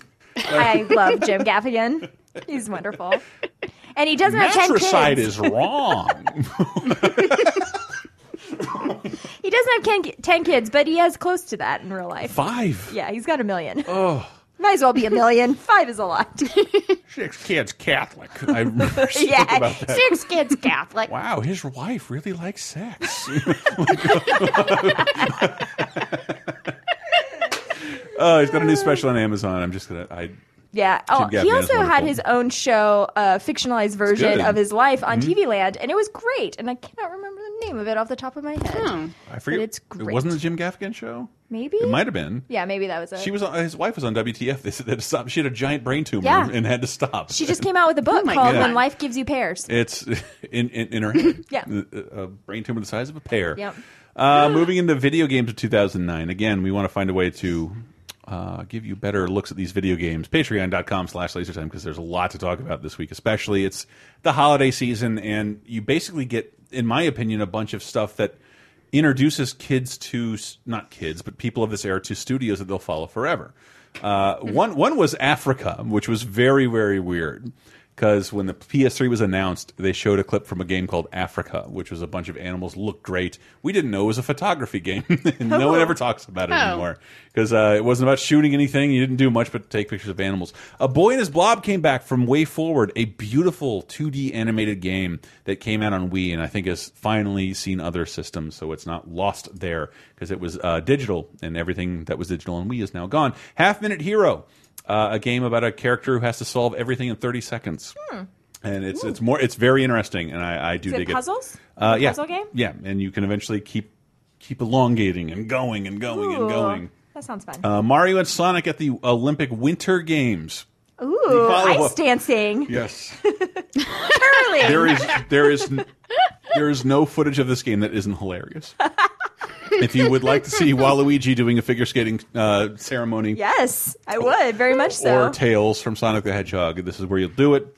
And again, I wish we did a, a longer game show because Uncharted Two is out this week. Among Thieves, Oh. which is one of it's one of those things that like when you look at video gaming on a if it's a line, this will be a red dot of where everything changed because uh, it's Mhm. just where single player single player story based games got really really epic. And it and, and I didn't love the first Uncharted and Uncharted 2 blew my fucking mind. It changed my perception of what games could be and then I think ruined games from there on out casting Nolan North as the lead thinking that could save them the voice of Nathan Drake in Uncharted 2 and yeah it's out here and if you have not played it I, I I'm curious to see what I'm curious to see what a new player would think of Uncharted 2 because uh a lot of games want to be this, but this is a Sony first party game, meaning it didn't have to make money. So it's just really big and loud and crazy. And I, I think people thought, kept greenlighting games thinking they could recreate what's happening in Uncharted 2, and they never, ever, ever could. But Uncharted, it always sets the bar on uh, PlayStation games. And that is about it for our show. Ladies and gentlemen, 30 2010, uh, you can find out more at 302010.net or lasertimepodcast.com in addition to all of our other shows, including Lasertime. This week we're talking about scary clowns, and I am not happy about it No. either. Woo. Not only am I not happy No. about it, Video Game Apocalypse is also talking about the same thing with video games. but uh, yeah, I, Sarah dug deep into the history. Kind of, yeah, I looked at the history of scary clowns and where does this idea come from? Mm-hmm. Uh, because I am scared of scary clown movies, so I, Mm-hmm. I was scared of clowns as a kid. I did the boring history part, and then I made you guys tell me about all the movies. It's not about boring history. It's just I, I think the idea, the boilerplate uh, thesis of it is that anything that's popular hundred years later, people will find terrifying. It just they just will. Like uh, Civil War, people in Civil War outfits, horrifying. I, like I hate it. I, Yep, hate, I hate like it that. so much. Don't like Old timey Western photos. Ugh. Don't make me look at it for No. more than four seconds. Like I, they're terrifying. Oh no! You want something real scary? Old timey Halloween costumes. Yes. Yeah. Right. oh my god! Even just to the 40s, it's like ah! Uh, carnivals. Carnivals. Terrifying. Part of the reason I love the Haunted Mansion is because it's based on things people found scary in the '60s, Mm. and, and it makes it even scarier now. Yes, like, it's- well- like ballroom dancers yeah. that are ghosts. God, It's damn. a very, I- you know, I never really made the connection. It's, it's a very Dark Shadows feel, like the television Hmm. program Dark, Dark Shadows. the scariest thing about Dark Shadows is its resolution and frame rate. It still bothers me. I love it. And uh, Video Game Apocalypse this week, we'll be talking about this. A similar thing. Padukin is a new arcade show that'll be out this week on all your podcast platforms. Uh, they might not arrive all at the same time, but please make sure to check that out or maybe await it. Uh, bonus time this week. Is Sarah going to join me? We're going to talk about our trip to Iceland. yes. And uh, and if you're uh, exclusive this year, season three of Elm Street, an Elm Street Nightmare, the show we created for every Halloweeny season to talk about our favorite horror franchises. We've done El Nightmare on Elm Street. Friday the Thirteenth is Patreon exclusive, ten episodes with me and Diamond Dog Dave Rudden, whose wedding I'm probably currently frantically driving to as you're hearing this. This year it's about Child's Play, and this is the most fun year ever. Like I don't I, I, I didn't grow up with Chucky. I don't love him. Those movies are fucking fun, Mm. hilarious, scary, and fun. They, they they check all the boxes. It's great. Like, uh, please watch a Child's Play movie, and we do have a, a commentary for the first one, Patreon.com/slash LaserTime, including over hundred commentaries featuring people like me, Sarah, Diana, uh, Brett, uh, Dave, a bunch of people you've heard from in the past. Like, uh, it's a good way. If you don't want to watch a movie alone, we'll help you out. Yeah. We'll watch it the whole way through, dispensing uh, whatever trivia tidbits we have in our heads. Or hilarious bomb malts. A bomb. I do. My, I might have a. I might have a bomb mod or two. Yep. And uh, Diana, where can people find you? They can find me on the Twitter at Listening Nerd, L E C I N E N E R D, or follow the show at 302010 Podcast. That's 302010 Podcast, where uh, I don't have to tease. I don't have to tease Fight Club anymore. Woo! I think we teased still it got- enough. I want you Ah. to tweet me as hard as you can. But uh, yeah, well, as we also said in uh, during the Fight Club conversation, I can now tease to Malkovich, Malkovich, Malkovich. Ooh, I can't Hey. wait. yes, Malkovich. I'm looking forward to watching that again. Me too. I've never played a jewel thief. God damn, uh, that movie's fantastic. One of the best movies ever made. Spike Jonze, love you. And um, but before we get to the before we get to the very end of the show, we have to talk about who died and who lived during this period. Ah.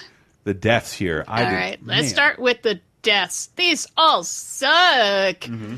1989, we lost Jay Ward. He was only 69, and it's not nice It is not nice. because Jay Ward Productions gave us Rocky and Bullwinkle and George of the Jungle and Super Chicken, and also it turns out they designed Captain Crunch. I didn't know that part. He did. He, he designed Captain Crunch. He is responsible for Crusader Rabbit, the first ever Yep. TV animated character ever. And and and and I was talking to a bunch of really old people in Iceland about Rocky and Bullwinkle and how they still have affection for it, and Huh. uh, while also yelling about the Flintstones. I'm a big animation fan. And the Flintstones is a poorly written show with bad animation that we hold aloft. We don't hold aloft Rocky and Bullwinkle, which is a very poorly animated show that compensates by being very fast and very adult. And I understand I would never say go back and watch it all, but like Jay Ward was at the tip of like we can make really funny cartoons. We can't make well animated cartoons. We can make really funny cartoons. And Hanna Barbera did not do that. Mhm. Uh, like and, and Rocky and Bullwinkle holds up because if you if you go back and I remember like when I got it on DVD and like there are dirty words hidden in the background. There just are like like they're they're trying to appeal to everyone, Mhm. and right right when you think it's about to like get to something lame, the narrator will just shout out what's happening. and this is stupid. Tune in next week. It, it's it's so much fucking fun. As the best voice voice actors in history, Paul Frees and uh, June Yeah. Foray. Uh, two of the Hell best, yeah. uh, two people I would put on literally Mount Rushmore. Mhm. I would take down Teddy Roosevelt and whoever's not Abe Lincoln and George Washington because Mhm. I don't remember that guy's name. Jefferson. No, I don't think that's it. I think it's I think it's Hamilton. Whatever. It's it's it's Lin Okay. Manuel, Manuel Miranda. That's who it is. Yeah, I support that. Right. And I would put June Foray and Paul Frees up there. Uh, I'm okay with this. Jay Ward. Sorry, I keep talking. Oh, God, and, and, I'm a and- Peabody and Sherman person, so I, that shit. I agree with this. Great. I love that Even shit. more timeless than Rocky and Bullwinkle is Peabody and Sherman. And speaking of great voices, but I didn't say fudge. yeah. Also, this week in 1999, yep, we lost Jean Shepherd, who was 78, the uh, writer and narrator of Christmas Story. Uh, I read, oh gosh, I read some short stories, I think, by him, or it was just more of his little ramblings and stuff. And obviously, the, the voice immediately pops into your head, but he's a fun writer. Yeah. No, no. I think. I, well, there have been much better. I think he was uh like not a not unlike a Dave Barry or Garrison Keillor Yeah. column writer. That's the feeling I but get. he has a very folksy and and just compelling voice uh, to listen to. And they've Yep. made a ton of sequels to A Christmas Story, but there's only one real one, Mhm. and that's called A Mhm. Summer Story if you're in, you're in Europe, and it runs in the family in the U.S. And Kieran Culkin Mhm. is Ralphie, Hmm. and Charles Grodin and Mary Steenburgen are the parents. Hmm. And it was All made in the 90s, and that is the only sequel I will acknowledge to A Christmas Story because Jean Shepherd is alive to narrate it. Everything else that he doesn't narrate is fucking worthless. Ah. Without his narration, Yeah. but seriously, without his narration, Dave and I have yelled about Christmas Story 2 a billion times. It sucks. It's awful. Mhm. And if you don't have this guy alive to narrate it, this is pointless. It's his observations are what makes it funny. Mhm. Because Ralphie Yeah. almost never talks. Uh, it's Jean Shepherd who's talking. Hmm. Oh, oh, that's a good point. Yeah, and so when once he died, like you can't tell stories from those columns, and they have tried numerous times. They've made three or four more movies uh, based on his his columns, and they don't work. Huh. But uh, Jean Shepherd, an, an, an inimitable uh, radio column guy for real, I, and I, I don't, I was not alive to experience any of this. Yeah. And then in 2009, we lost uh, Captain Lou Albano. He was 76. I'm going to tie some rubber bands into my beard in his honor. Yeah, and and he was the star. He was Mario Mario Mhm. on the Super Mario Brothers Yeah. Super Show, and he has my favorite PSA of all time, where he, somebody I think told him like maybe if someone from Nintendo was there to tell him to take the Mario costume off, it's him telling uh, WGBS Philly to say no to drugs. I'm Captain Lou Albano talking about drugs. Kids, don't be afraid to say no. Anyone that asks you to use drugs is not your friend. Drugs can and will kill. Remember, don't be afraid to turn to your priest, your rabbi, your minister, your moms, your dads, your teachers, because drugs can kill. And if you do drugs, you go to hell before you die. And that's right when the, love like the channel sting comes up underneath on the Trapper Keeper font. Ooh, his eyes get really big at the end. You gotta help. And I, I always imagine a sting at the end of this where like someone says something off screen and he yells, "Cocaine's a drug." yeah. Like, He's very sweaty in this. What? uh, Captain Lou Albano, I love you. I didn't mean to Yeah, imply you were I know. I just yeah. I think I think of him more as a wrestler. Mm-hmm. Uh, be- getting managed by Cyndi Lauper for a while there. Yes, second That was WrestleMania. fun. Uh, and all right, and, And now with that, with the deaths. who dat? Who who who's bone? Sarah beat me last time. I did. This is where I best her. all right, birthday quiz. Birthday quiz. Oh, birthday is a doodly doo, a ding dong doodly doodly ding dong doo. Okay, we've we got a good one. Are we ready? I'm ready. Yeah, I'm ready. Okay, born October sixteenth, nineteen twenty-five. Oh no, I'm out. I got it. right. It's, All it's right. that four year age difference between me and Sarah. I'm gonna get the 1925 guy. It's true. yeah. Okay. So celebrating her 94th birthday. Whoa. She is still with us. Uh, she was born in Regent's Park, London. She has an honorary Oscar, a lifetime BAFTA, five Tonys, and six Golden Globes, and is a Dame Commander of the Order of the British Empire. Helen Mirren. Mm, she's not 94. Oh, um, You wouldn't. T- Judi you couldn't tell though, because she looks great. That's a fair guess. She's also not 94. Maggie Smith. No. Whoever She's is also she's younger than you think she is. Would you like to hear more about her? Miss McGonagall. Yeah, that's Maggie Smith. Oh my! Yeah. Sorry. not anymore. They're always going to be their Harry Potter names as we go throughout history. Yep. Okay. Well, Hmm. uh, her mother was a Northern Irish actress. Her father was a well-off timber merchant and registered communist. That's all the information I needed to guess this person. It is. it is Margaret Thatcher. Um, Uh, no, the family moved to the U.S. during World War II to avoid the Blitz. Uh, she started studying acting. They moved to L.A. so her mom could grow her acting career, but daughter quickly eclipsed her, making her film debut in 1944 in Gaslight, Hmm. a movie I talked about in Classic Corner. Uh, I was feeding my cat. Angela Lansbury. It is Angela Lansbury. Any other hints, I would have got it. God damn! Fuck off! Do Yeah, not. Do not. well- Sarah's taking victory laps around the table. This is bullshit. yes. I mean, there's only so many movies I could name before it would be too The easy. I mean, National Manchurian Velvet. Candidate. That's the one I was going to think of where I Manchurian got it Candidate. instantly. Eh. Yeah, picture Dorian Gray, Harvey Girls. I figured Samson and Delilah and Court Jester and Blue Hawaii. Maybe you wouldn't get it. I would say like, oh, we talked about Anastasia and we talked about Magnum PI. See if that would do it. Or bed knobs and broomsticks. Also, Yeah, two or- things on my dildo checklist. Yeah, It's Dildo like, yeah, by the time we get to Wait, is that dildos you tried or Things I- dildos you want yeah, to try? Things I've had, things I want inside me eventually. Okay, eventually. Yes. Good. okay. Yes, Tony Danza is at the top. Tying all 30, 20, 10 together. You should shave So, around yeah, here. knock you on know. wood. You should- I say, knock on wood. I hope Angela Lansbury never dies because she's awesome and It- she is 94. She seems immortal. I just saw her in the Mary Poppins I know. sequel, and Jesus. I know. I'm pretty sure she's like one of the celestial Eternals or something. I remember seeing the Manchurian Candidate and like, you look like a grandmother, Right. And this is fifty fucking years ago. And you and Wilford Brimley should be happily married forever. Yeah. And that is, is it for us. And remember, this show is executive produced by a lot of fine people like you at patreon.com slash lasertime, uh, supporting the entire Lasertime network. We appreciate all your support very, very much. Which Where the Wild Things uh, Are song do we want to close out with? Oh. Well, I- you got you got your choice. You have "Wake Up" from the Ar- by Arcade Fire from the trailer that you love so much. There's also "All Is Love" by Karen O and the Kids. That's pretty good which too. is The brand from new song. inside the movie and is also really good. I love the Arcade All Fire right. song. I've watched that trailer so many times. Love it so All right. much. And listen to that Laser Time episode about trailers and uh, maybe get in a spoopy mood with the clowns on Video Game Apocalypse or Laser Time as well as uh, patreon.com slash laser time where we're talking all about the life, work, and legacy of the Bruce Lee of very scary dolls, Chucky, Charles Lee Ray. Uh, we'll tell you what where his name comes from. It should be obvious if you're a woman listening to serial killer podcasts. Oh. Uh, Oh. uh, yeah. oh, I never put that together. Right. It's all the most notorious three name killers mixed Yeah. together. And and anyway, Oh. yes, we will close out with that. Thank you guys so much for listening. We will be back next week. Love you.